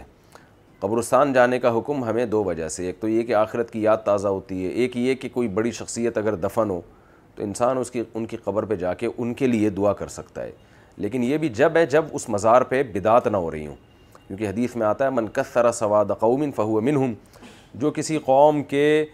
میں اضافے کا ذریعہ بنتا ہے نا یعنی ان کی ان کو گویا بڑھا کر دکھانے کا سبب بنتا ہے تو وہ بھی انہی میں سے تو مزاروں پہ ناچ گانے ہو رہے ہیں قوالیاں ہو رہی ہیں لوگ منتیں مان رہے ہیں ایسے مزار پہ آپ جائیں گے اور وہاں جا کے آپ کی نیت بے شک صرف یہ ہے کہ وہاں ان کے لیے دعا کرنا لیکن اس سے لوگ لوگوں میں یہ غلط فہمی ہوتی ہے کہ یہ یہ اس لیے گئے ہیں کہ یہ بھی گویا بدتی ہے تو یا تو وضاحتی بیان جاری کریں انسان کہ میں تو اس لیے نہیں گیا میں اس لیے گیا ہوں تو اس لیے بہتر یہی ہے کہ ان چیزوں سے اجتناب کیا جائے جائیں ہی نہیں مزاروں پہ اور ویسے بھی خواتین کے لیے تو قبرستان جانا ویسے بھی ناپسندیدہ ہے مزاروں پہ جانا ان کے لیے تو بالکل ناجائز ہے کیونکہ ان کے بگڑنے کا اندیشہ زیادہ ہوتا ہے وہاں پہ یہ میسج اتنے لوگوں تک پہنچاؤ تو یہ خوشی ملے گی اس کی حقیقت اکثر واٹس ایپ وغیرہ پر ہر کچھ مہینوں بعد یہ میسیج وائرل ہوتا رہتا ہے کہ کسی سعودی امام نے خواب میں حضور صلی اللہ علیہ وسلم کا دیدار کیا اور آپ صلی اللہ علیہ وسلم نے انہیں فرمایا کہ تم یہ بات آٹھ دس لوگوں تک لوگوں کو یا بارہ لوگوں کو بتاؤ تو پانچ دن میں خوشی ملے گی وغیرہ وغیرہ اس پر روشنی ڈالیں اس کی کیا حقیقت ہے زیبا جمال لکھنؤ سے یہ بالکل فضول بات ہے اس کی کوئی حقیقت نہیں ہے نہ ایسا نبی نے کسی کے خواب میں آ کے فرمایا ہوتا ہے اور اگر فرمایا بھی ہے تو خواب کوئی شرعی حجت نہیں ہے اس کی تعبیرات ہوتی ہیں تو اس لیے اس لیے اس پر عمل نہ کیا جائے بالکل مصروفیت یا تھکاوٹ کی وجہ سے آخری وقت میں نماز پڑھنا کیا کام یا تھکاوٹ کی وجہ سے ظہر اور عشاء کی نماز کو وقت کے آخر میں پڑھنا جائز ہے محمد ناصر امریکہ سے دیکھیں ظہر کو آخری وقت میں اگر آپ پڑھیں تو پھر یہ ضروری ہے کہ شافعی وقت جو ہے نا عصر کا اس سے پہلے پہلے ظہر پڑھ لی جائے امام شافی رحمہ اللہ تعالیٰ کے نزدیک عصر کا وقت جلدی شروع ہو جاتا ہے جس پہ اہل حدیث لوگ بھی عمل کرتے ہیں اور عرب عرب میں چونکہ فقہ حنبلی ہے وہ لوگ بھی اسی پر عمل کرتے ہیں جلدی اثر کا وقت شروع کر دیتے ہیں بہت سارے علماء کا یہی قول ہے تو اس لیے احتیاط اسی میں ہے کہ آپ اثر میں بے شک تاخیر کریں کیونکہ جس ٹائم پہ مثل ثانی پہ یعنی ہر چیز کا سایہ دو مثل ہو جاتا ہے تو ہم اثر پڑھتے ہیں تو اس وقت اثر کی نماز سب کے نزدیک جائز ہے لیکن ظہر میں اختلاف ہو جاتا ہے کہ ظہر قضا ہوئی ہے کہ نہیں ہوئی ہے تو اس لیے ظہر کے احتیاط کا تقاضا یہی ہے کہ اسے شافعی وقت جو اثر کا ہے اس سے پہلے پہلے ظہر کی نماز بہرحال پڑھ لی جائے اتنی تاخیر کرنا وہ ٹھیک ہے اس میں کوئی حرج نہیں لیکن اس سے زیادہ تاخیر نہ کی جائے اور رہا مسئلہ عشاء کی نماز کا تو عشاء کی نماز میں بھی اگر کسی عذر سے تاخیر ہو رہی ہے تو ایک تہائی تک تاخیر کی جائے بہت زیادہ آدھی رات رات کا آدھا حصہ گزرنے کے بعد اتنی تاخیر کرنا پھر یہ مکرو ہے یہ ناپسندیدہ ہے عورت کا دوپٹے پر سردہ کرنا عورت اگر دوپٹے پر سردہ کرے گی تو نماز ہو جائے گی عزیز الرحمٰن سام سے جی ہاں ہو جائے گی تقریب میں مرد و خوات مرد خواتین والے حصے میں آ جاتے ہوں تو شرکت کا حکم اگر تقریب میں پردے کا انتظام ہو لیکن وہاں مرد بھی آ جاتے ہوں تو کیا ایسی دعوت میں خواتین کا جانا جائز ہے احمد خان اگر سیپریشن ہے سیپریٹ انتظام کیا گیا ہے خواتین کے لیے تو خواتین کے لیے اس محفل میں جانا بالکل جائز ہے رہا یہ مسئلہ کہ پھر بھی مرد اس میں گھس آتا ہے تو پھر یہ مرد غلط کر رہا ہے اور یہ یہ ہم نے بھی دیکھا ہے کہ یعنی یہ پارٹیشن ہوتی ہے مرد الگ ہوتے ہیں خواتین الگ ہوتی ہیں پھر بھی ادھر سے کچھ مرد عورتوں کے جو ہے نا جگہ پہ گھستے ہیں جا کے تو یہ بہت ہی بے شرمی اور غیرتی ہے جب پارٹیشن ہے تو اس کا مطلب یہی ہے کہ یہاں یعنی خواتین کے لیے الگ انتظام کا مطلب یہی ہوتا ہے کہ ادھر مرد مردوں کو الاؤ نہیں ہے تو یہ تو ویسی بے شرمی کی بات ہے جب پردہ لگایا ہوا ہے اور یہ گویا پردہ لگانا اس کی علامت ہے کہ یہاں ہم نے اسی لیے لگایا تاکہ مرد الگ رہیں عورتیں الگ رہیں تو کیا اس سے اتنی بات سمجھ میں نہیں آ جاتی کسی بھی مرد کے لیے کہ آپ کا وہاں جانا الاؤ نہیں ہے پھر بھی گھس رہے ہوتے ہیں اور ہم نے دیکھا ہے اور جس سے با پردہ عورتوں کو بڑی تکلیف بھی ہوتی ہے کہ بھائی کیوں گھسے چلے آ رہے ہو تو یہ بہت ہی بری حرکت ہے اور خاموش نہیں رہنا چاہیے ایسے موقع پہ خود خواتین کو احتجاج کرنا چاہیے مرد کو تھوڑی شرم دلائی جائے نا تو عورتیں جب شرم دلائیں تو امید ہے اس کو شاید کچھ شرم آ جائے تو جیسی کوئی مرد آئے تو خواتین احتجاج کریں بھائی اس کو منہ پہ بول دیں کہ آپ کا کیا کام ہے یہاں پہ یہ جو اتنا بڑا تمبو لگا ہوا ہے یہاں یہ اس لیے تو اس لیے تو لگا ہے تاکہ وہ والے لوگ ادھر نہ آئیں تو آپ کیوں گھوم رہے ہیں یہاں پہ چونکہ لوگ کہتے نہیں ہیں تو اس لیے پھر وہ بے شرم مرد جو ہے وہ گھسے چلے جا رہے ہوتے ہیں تو اس لیے یہ بری حرکت ہے اس پر احتجاج بحرال کرنا چاہیے عورت کا اکیلے جہاز پر سفر کرنا کیا عورت مجبوری میں جہاز میں اکیلے سفر کر سکتی ہے اگر محرم جہاز پر چڑھائے اور آگے لینے کے لیے بھی کوئی محرم ہو تو کیا حکم ہے ثنا فہد لاہور سے رسول اللہ صلی اللہ علیہ وسلم نے فرمایا کسی عورت کے لیے جو اللہ اور آخرت پر ایمان رکھتی ہو بغیر محرم کے تین دن تین راتوں کا سفر جائز نہیں ہے اور ایک حدیث میں دو دن دو راتوں کا بھی تذکرہ ہے تو تین دن تین راتوں کا مطلب کیونکہ سفر شرعی اسی پر شروع ہوتا ہے تو علماء کہتے ہیں آج اس کی مقدار اٹھتر کلومیٹر بنتی ہے یعنی سفر شرعی لیکن اس پر پوری امت کا اجماع ہے کہ یہ حکم اس لیے ہے کہ اس میں عورت کو فتنے کا اندیشہ ہے نماز میں تو حکم اس لیے ہے سفر میں قصر کرنے کا کہ بس سفر ہی کی وجہ سے اس میں چاہے مشقت ہو یا نہ ہو آپ نے چار کی دو ہی پڑھنی ہے لیکن عورت کو جو سفر اکیلے کرنے سے روکا گیا ہے تو اس کی وجہ یہ ہے کہ جب خاص طور پہ جوان عورت اکیلے سفر کرے گی تو فتنے کا اندیشہ زیادہ ہوگا لوگ کہتے ہیں کہ نہیں آج کل تو کوئی فتنہ نہیں ہے جہاز میں جائے گی وہاں سے اتر جائے گی اور یا ٹرین میں جائے گی یا بس میں جائے گی تو فتنے کا مطلب یہ نہیں ہوتا کہ کوئی اغوا کر کے لے جائے گا فتنے کا مطلب یہ ہوتا ہے کوئی بھی جوان عورت ہو تو مرد کو جب پتہ ہوتا ہے اس کے ساتھ کوئی مرد نہیں ہے تو مرد اس سے ریلیشن قائم کرنے کی کوشش شروع کر دیتے ہیں اور یہ حقیقت پر یعنی مشاہدے پر مبنی ایک حقیقت ہے ابھی ایک واقعہ میرے سامنے آیا کہ ایک صاحب نے کیا کیا کہ وہ کوئی خاتون ان کو جہاز میں پسند آئیں لڑکی تھی وہ تو اس سے کیا کیا ہے کہ اپنا گھننا بن کے کہ میرا موبائل جو ہے وہ صحیح نہیں ہے تو آپ مجھے جو ہے اپنے موبائل سے ہی فلاں تصویر لے کے مجھے سینڈ کر دیں واٹس ایپ پہ اس طرح اس لڑکی کو کہا تو لڑکی نے تصویر لے کے اس کے موبائل پہ سینڈ کر دی اس اس کا نتیجہ نکلا کہ اس لڑکی کا نمبر اس کے پاس آ گیا نمبر آنے کے بعد اس نے اس سے دوستی لگا لی اور بڑا پھر معاملہ خراب چلا وہ لڑکا ٹھیک نہیں تھا پھر بہت یعنی اس نے اس کی آڈیو ریکارڈ کر لی لڑکی کی بات چیت ریکارڈ کر لی بلیک میل کر رہا ہے تو میں یہ کہتا ہوں اگر اس لڑکی کا باپ یا بھائی ہوتا تو یہ آدمی کبھی بھی اس کی ہمت نہ کرتا کہ کسی لڑکی سے اس کا یہ کہے کہ آپ یہ فلاں کی تصویر لے کے یہ میرے واٹس ایپ نمبر پہ سینڈ کر دیں میرا موبائل کام نہیں کر رہا ہے جیسے کوئی مشہور شخصیت کے ساتھ سیلفی لینی ہوگی یا کوئی بھی کچھ بھی کام دس کام ہو سکتے ہیں لڑکی بے وقوف بن جاتی ہیں ایسے موقع پہ پھر عورت کے دل میں اللہ نے نرمی رکھی ہے اس سے دو چار دفعہ بھی کوئی محبت کی بات کرے تو ایک آدھ دفعہ تو اسے غصہ آتا ہے لیکن پھر اس کے بعد وہ بھی نرم پڑ جاتی ہے تو اس لیے اللہ نے عورت کو ایک پھول بنایا ہے جس کے گرد مردوں کے کانٹے رکھے ہیں مرد کو اللہ نے بڑا غیرت مند بنایا وہ اتنے آرام سے کسی کو ادھر پہنچنے نہیں دیتا تو اس لیے فتنہ آج کے دور میں بھی ہے تو بلا ضرورت عورت کے لیے جہازوں میں یا بسوں میں اکیلے سفر کرنا اس میں بہرحال فتنے کا اندیشہ ہوتا ہے لوگ ایسے موقع پہ یہ کہتے ہیں نہیں ہم نے تو اتنی دفعہ اپنی وائف کو جہاز میں بھیجا ہے اور اس کو بس میں بھیجا کچھ بھی نہیں ہوا لیکن فتنے کا مطلب یہ نہیں ہوتا کہ ایسا لازمی ہوگا فتنے کا مطلب یہ ہوتا ہے اس کا خطرہ ہے اس کی مثال ایسے ہے کہ آپ کا بیٹا جو ہے چرسیوں میں جا کے بیٹھ رہا ہے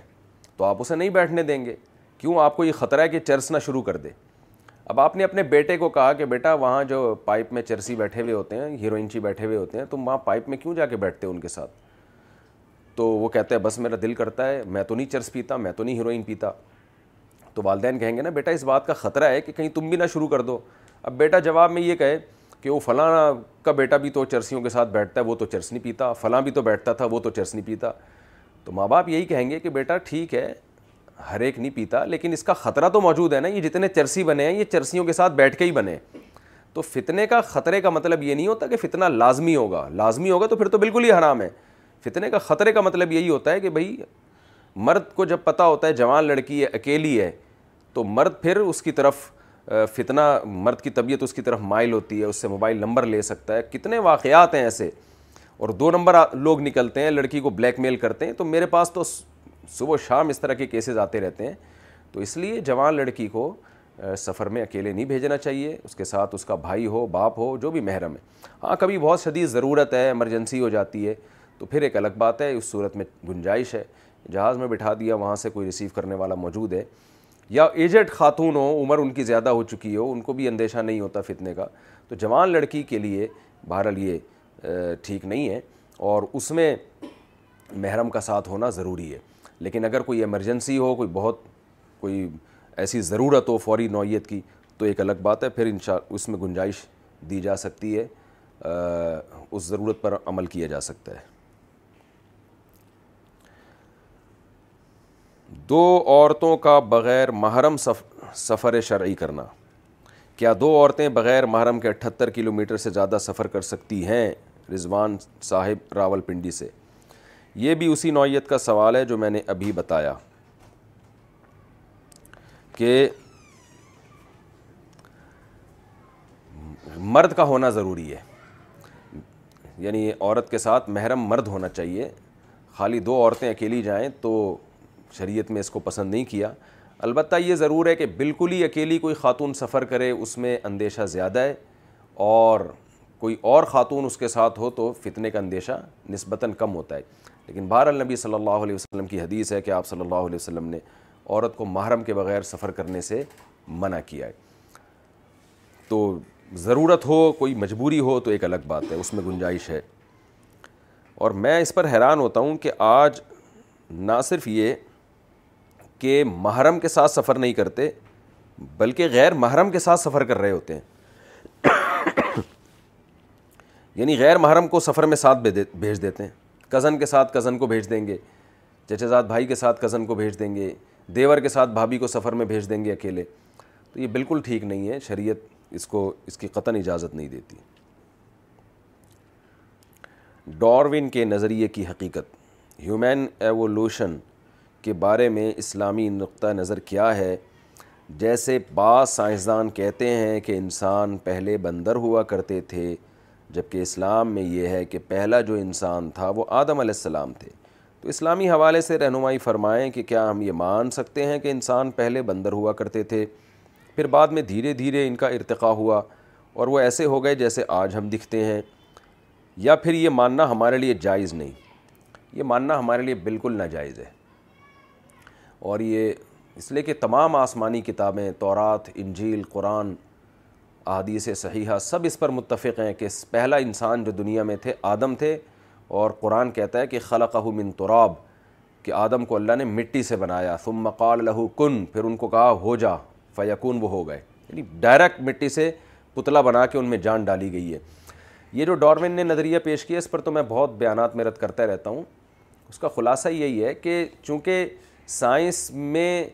ہر چیز کی سائنس کا کام ہے لاجک تلاش کرنا تو جب ان کو سمجھ میں نہیں آیا کہ یہ کیسے بن گیا تو بہت سارے سائنسدان بیٹھ گئے کہ بھائی کوئی نہ کوئی لاجک تلاش کرو تو ڈارمن نے جو نظریہ پیش کیا یہ امکان ہے یعنی اس کی تھیوری میں یہ بات شامل ہے کہ اگر خدا نہیں ہے ہم فرض کر لیں کہ کوئی بنانے والا نہیں ہے تو ممکن ہے اس طرح سے بناؤ یعنی اس سے صاف پتہ چلتا ہے کہ ڈارون کو بھی اس نظریے پر اصرار نہیں تھا ڈارون کا خیال یہ تھا کہ اگر ہم یہ فرض کر لیں کہ خدا نہیں ہے تو اس بات کا امکان ہے کہ شاید اس طرح سے انسان وجود میں آیا ہو اس طرح سے اور یہ تھیوری ہے ریسرچ نہیں ہے تھیوری کا مطلب یہ ہوتا ہے کہ نظریہ پیش کیا ہے جو صحیح بھی ہو سکتا ہے غلط بھی جب سائنسدان کہتے ہیں کہ یہ ریسرچ سے ثابت ہے ریسرچ سے ثابت کا مطلب ہوتا ہے کہ سائنس نے اس پہ دو اور دو چار کی طرف فیصلہ کر دیا ہے تو ڈارون کی تھیوری ابھی تک تحقیق نہیں بنی ہے کہ نظریہ کے طور پر اس کو لیا جاتا ہے لیکن اس میں اتنے سارے اشکالات ہوتے ہیں کہ اگر اس تھیوری کو آپ دو منٹ کے لیے صحیح مان لیں وہ اشکال یہ ہوتے ہیں کہ یہ جو بندر سے انسان انسان بنائے یہ آہستہ آہستہ بنائے تو تو وہ درمیان کی نسلیں ایک دم سے غائب کیوں ہو گئیں یعنی ایسا ہوتا نا لاکھوں کروڑوں بندر تھے تو کچھ بندر انسان یعنی کچھ ایسی نسلیں وجود میں آتی جن میں بندر پن زیادہ ہوتا انسان پن کم ہوتا کچھ ایسے ہوتے جن میں بندر پن کم ہوتا انسان پنا زیادہ ہوتا اور کچھ ایسے ہوتے جو آدھے بندر ہوتے آدھے انسان ہوتے اور کچھ ایسے ہوتے جو ہم جیسے جیسے پورے انسان بن گئے تو جب ارتقاء کے طور پر کوئی عمل ہوتا ہے تو تدریجن ہوتا ہے نا تو بیچ کی اتنی ساری نسلیں مارکیٹ سے شارٹ کیوں ہو گئی ہیں یعنی یہ کیا بات ہے کہ بندر بھی موجود ہے اور بندر سے جو کروڑوں اربوں سال میں انسان بنا وہ بھی موجود ہے اور درمیان کی نہ کوئی لاش نکلتی ہے نہ کوئی کوئی یعنی کوئی مخلوق کا پورا سرا پوری روئے زمین پہ نظر ہی نہیں آتا درمیان کی جو بیچ کی مخلوقات ہیں تو یہ خود ایک بہت بڑا ڈارون کے نظریے پر ایک سوال ہے اسی وجہ سے بہت سے سائنسدان ڈارون کے نظریے کو سو فیصد غلط کہتے ہیں تو بہر القرآن و سنت کے بالکل خلاف ہے یہ اور اس پر یقین کرنا یہ کفر ہے قرآن کا انکار ہے اور سائنس کبھی بھی قرآن کے خلاف کوئی بات ثابت کر نہیں سکتی ہے قرآن اللہ کا کلام ہے اور دلائل سے یہ بات ثابت ہے کہ اللہ کا کلام ہے جس پہ ہم دلائل دیتے رہتے ہیں تو یہ ممکن نہیں ہے کہ کوئی چیز قرآن کے خلاف ثابت ہو جائے تو یہ ڈاروین کے نظریہ کبھی بھی تحقیق کی دنیا میں صحیح ثابت ہو نہیں سکتا یہ صرف امکانات ہیں کہ اگر ہو ہے اس طرح ہو گیا ہو ہے اس طرح ہو گیا ہو قرض چھوڑ کر آخرت میں نیکیاں وصول کرنا میرے ایک دوست کو میں نے بیس میں نے پیسے دیے ہوئے تھے لیکن وہ کافی عرصے سے لوٹا نہیں رہا کیا میں ایسا کر سکتا ہوں کہ میں اس سے پیسے نہیں مانگوں اور آخرت میں اس کے بجائے اس کی نیکیاں میرے کھاتے میں آ جائیں کیونکہ وہ بہت نیک بندہ ہے اور نماز روزے کا بھی پابند ہے شاداب بلال کشمیر سے عجیب نیک بندہ ہے پیسے لے کے واپس نہیں کر رہا تو نیک کہاں سے ہو گیا شاداب بھائی آپ کے یہاں پتہ نہیں نیک کی ڈیفینیشن کیا ہے نیک کا تو مطلب ہی یہی ہوتا ہے کہ جو پیسے لے اول تو لے نہیں اور اگر لے لے تو فوراً ٹائم پہ واپس کر دے تو بہرحال آپ ایسا کریں اس سے پیسے لے لیں یہ زیادہ بہتر ہے یہ جو آپ کہہ رہے ہیں آخرت میں اس کی نیکیاں لوں گا یہ ٹھیک نہیں ہے وہ اللہ ویسے ہی دے دے گا آپ کو آخرت میں اس کی نیکیاں آپ وہ آخرت میں نیکیوں پر تما کر کے نہ بیٹھیں آپ کیا کریں یا تو اس کو معاف کر دیں قرآن کہہ رہا ہے وہ ان کا نذورتن فناغیرت الا میسرا یا تو معاف کر دیں اور قرآن کہہ رہا ہے اگر وہ تنگ دست ہے بیچارہ ادا کرنے کی پھر قدرت نہیں رکھتا تو اس کو مہلت دے دیں لیکن یہ نیکیوں والا کام نہ کریں کسی کی آخرت میں نقصان چاہنا یہ پسندیدہ کام نہیں ہے اور یہ کریں پھر اگر پھر بھی وہ اس میں استطاعت ہے اور نہیں دے رہا تو وہ ویسے ہی آپ کی چاہت کے بغیر ہی اللہ قیامت کے دن آپ کو نیکیا دلا دے گا آپ فی الحال اپنے پیسے نکلوانے کی کوشش کریں حضور صلی اللہ علیہ وسلم کے نام پر ہر بار درود پڑھنا جب بھی حضور صلی اللہ علیہ وسلم کا نام آئے تو کیا آپ صلی اللہ علیہ وسلم پر درود بھیجنا ہر دفعہ لازمی ہے یا صرف ایک بار لازمی ہے عارج صاحب کراچی سے جس مجلس میں نبی صلی اللہ علیہ وسلم کا نام آئے تو پہلی مرتبہ درود پڑھنا واجب ہے اس کے بعد ہر بار پڑھنا یہ لازم نہیں ہے بہتر ہے مستحب ہے اور دوسری بات یہ کہ درود شریف پڑھنا چاہیے درود شریف کے جو آج کل ساشے نکال لیے ہیں یہ نہیں ہے ساشے کا کیا مطلب ہے لوگ کہتے ہیں نبی صلی اللہ علیہ وسلم نے فرمایا صلی اللہ علیہ وسلم نے فرمایا بھائی تمیز سے پورا درود پڑھیں صلی اللہ علیہ وسلم ایسے بولنا چاہیے رسول اللہ صلی اللہ علیہ وسلم نے فرمایا لوگ منہ میں ہی گھما دیتے ہیں تو یہ درود کے ساتھ بہت بڑی کنجوسی اور بخل ہے اپنا ٹائم کیوں بچا رہے ہیں آپ تو یا تو پڑھیں ہی نہیں درود کوئی واجب نہیں ہے اگر ایک دفعہ پڑھ لیا آپ نے اور پڑھنا ہے تو پھر پراپر تلفظ کے ساتھ ہونا چاہیے لکھنے میں بھی ایسا ہی ہے یا تو لکھے ہی نہیں درود لکھنا ہے تو پھر پورا صلی اللہ علیہ وسلم یہ چھوٹا سا سواٹ ڈال دینا یا جیسے بولنے میں کنجوسی ہوتی ہے لکھنے میں بھی کنجوسی ہوتی ہے تو یہ بالکل غلط بات ہے بلکہ ہمارے تو بعض محدثین نے حدیث کی کتابیں لکھی اس لیے کہہ رہے ہیں ہر بار ہمیں درود شریف لکھنا لکھنا پڑتا ہے ہم چاہتے ہیں کہ لکھنا پڑے ہمیں اس نیت سے انہوں نے کتابیں لکھی ہیں سیرت پر کہ ہمیں بار بار ہمارے قلم سے درود لکھا جائے تو اس لیے نہ لکھنے میں کنجوسی سے کام لینا چاہیے اور نہ زبان سے درود ادا کرنے میں دو خطبوں کے درمیان دعا مانگنا امام دو خطبوں کے درمیان جب بیٹھتا ہے اس وقت دعا مانگنا جائز ہے یا نہیں عبد المعیز کراچی سے دعا مانگے مگر دل میں زبان نہ ہلائے کیونکہ صحیح حدیث ہے رسول اللہ صلی اللہ علیہ وسلم نے فرمایا جب امام جمعے کے دن ممبر پہ آ جائے فلا صلاۃ ولا کلام تو کوئی نماز نہیں اور کوئی کلام نہیں بالکل خاموشی ماسک پہن کر نماز مکرو ہو جاتی ہے کیا کرونا ماسک پہننے سے نماز مکرو ہو جاتی ہے فائزر فائز صاحب کراچی سے نہیں جی نماز مکرو نہیں ہوتی بلکہ کرونا مکرو ہو جاتا ہے یعنی وہ اس سے حفاظت ہو جاتی ہے کیا کرونا ویکسین میں خنزیر کی چربی شامل ہے کیا کرونا ویکسین لگانا ایمان کی کمزوری کی علامت ہے بعض لوگ کہتے ہیں کہ کرونا ویکسین میں خنزیر کی چربی ہے اس لیے اس کا لگانا جائز نہیں ہے اس کی کیا حقیقت ہے فائز صاحب کراچی سے جو بعض لوگ کہتے ہیں اس میں خنزیر کی چربی ہے ان سے پوچھیں آپ کے پاس کیا دلیل ہے اس کی تو جو جس کا کام ہوتا ہے اسی کو جس کہتے ہیں نا جس کا کام اسی کو ساجے ہے ڈاکٹروں سے پوچھیں ہم نے جتنے ڈاکٹروں سے پوچھا وہ کہہ رہے ہیں کوئی خنزیر کی چربی وربی نہیں ہے اور نہ کرونا ویکسین لگانا ایمان کی کمزوری کی علامت ہے بلکہ اجتماعی ٹاسک ہے پوری دنیا اس پہ کام کر رہی ہے تاکہ جڑ سے اس کا خاتمہ ہو جائے کیونکہ ایک مریض بھی دنیا میں اگر کرونا کا رہ گیا تو اس کی وجہ سے پھر دوبارہ پوری دنیا میں یہ پھیل سکتا ہے تو اس لیے جو بھی اجتماعی کام ہوتے ہیں اس میں بجائے ڈیڑھ اینٹ کی مسجد بنانے کے ان کاموں میں مل جل کے اس آزمائش کے خلاف سب کو کام کرنا چاہیے تو کرونا کے خلاف بھی سب کو مل جل کے کام کرنا چاہیے اور یہ اس میں ویکسین لگانا بھی داخل ہے کیا خواتین کا ناک چھدوانا جائز ہے اسلام میں ناک چھدوانے کے بارے میں کیا حکم ہے جائز ہے یا ناجائز کیا یہ اللہ کی تخلیق بدلنے کے زمرے میں نہیں آئے گا نیز اگر کوئی اپنی آنکھ یا ہونٹ چھدوانا شروع کر دے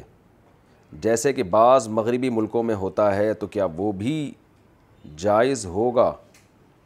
زینب کراچی سے ناک اور کان چھدوانا جائز ہے باقی ہونٹ اور یہ پھر یہ غلوب ہے یہ ناک کا تو حصہ بھی نرم ہوتا ہے اور یہ کان کا حصہ بھی نرم ہوتا ہے اس میں تو کوئی تغیر اللہ نہیں ہوتی لیکن ہونٹوں کو شروع کر دیا یا اور باڈی کے جیسے نبی صلی اللہ علیہ وسلم نے جسم گندوانے کو حرام قرار دیا ہے یہ جو جسم میں جو ہے وہ سوراخ کر کے بھر دیتے ہیں اس کو یہ بالکل حرام ہے یہ بھی تغیر اللہ میں داخل ہے جسم پر ٹیٹو بنوانے کی شرعی حیثیت ہاتھ میں ٹیٹو بنوانا کیسا ہے اور کیا اس سے نماز ہو جاتی ہے یا نہیں محمود انڈیا سے بالکل حرام ہے حدیث میں شدید مخالف ممانعات ہے اس کی اور نماز بھی مکرو ہے ظاہر ناجائز کام کر کے اللہ کے سامنے کھڑا ہونا لیکن اب جس نے بنوا لیا ہو اور وہ اب اب وہ اس کا نشان ختم کرنا ممکن نہ ہو تو پھر نماز پڑھے اور اللہ سے بس توبہ استغفار کرے پھر اللہ سے امید ہے انشاءاللہ اس کی نماز پہ کوئی فرق نہیں پڑے گا اگر اس نے توبہ کر لی ہے ہاتھ پر آئل لگا رہ جائے تو نماز کا حکم میں میکینک ہوں تو میرے ہاتھ اور پیروں پر وضو کرنے کے بعد بھی آئل رہ جاتا ہے کیا اس سے وضو ہو جائے گا یا نہیں جنید جمیل مہاراشٹر سے دیکھیں آئل اگر لگا ہوا ہے اور پانی اس پہ ڈالتے ہیں تو پھسل جاتا ہے تو اس سے کوئی فرق نہیں پڑتا اس سے وضو بھی ہو جائے گا غسل بھی البتہ گریس ٹائپ کی کوئی چیز اتنی موٹی لگی ہوئی ہے کہ وہ آپ کو پتہ ہے اس کے اندر پانی جا ہی نہیں سکتا تو وہ پھر اس سے وضو نہیں ہوگا واٹر پروف کاجل یا آئی لائنز میں وضو کا حکم کاجل میں لائن آئی لائنر میں واٹر پروف لکھا ہوا ہوتا ہے ایسا نہیں ہے کہ اس میں کوئی پلاسٹک لگتی ہے پلاسٹک دکھتی ہے لیکن اس پر یہ لکھا ہوتا ہے تو کیا اسے لگا کر وضو اور نماز ہو جاتی ہے یا نہیں اگر واٹر پروف ہے تو صاف مطلب ہے کہ اس کے اندر پانی نہیں جائے گا اور جب پانی نہیں جائے گا اس کے اندر تو پھر وضو نہیں ہوگا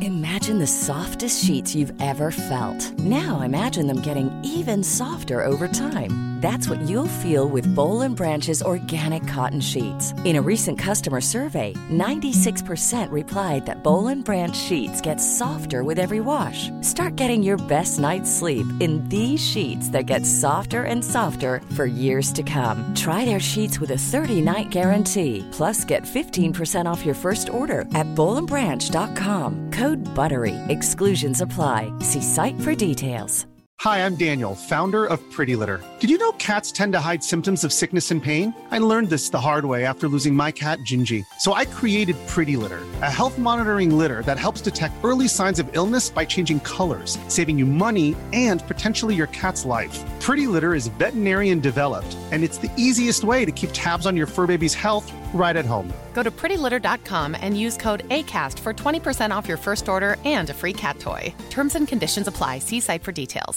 نیٹ نیو گلاسز اور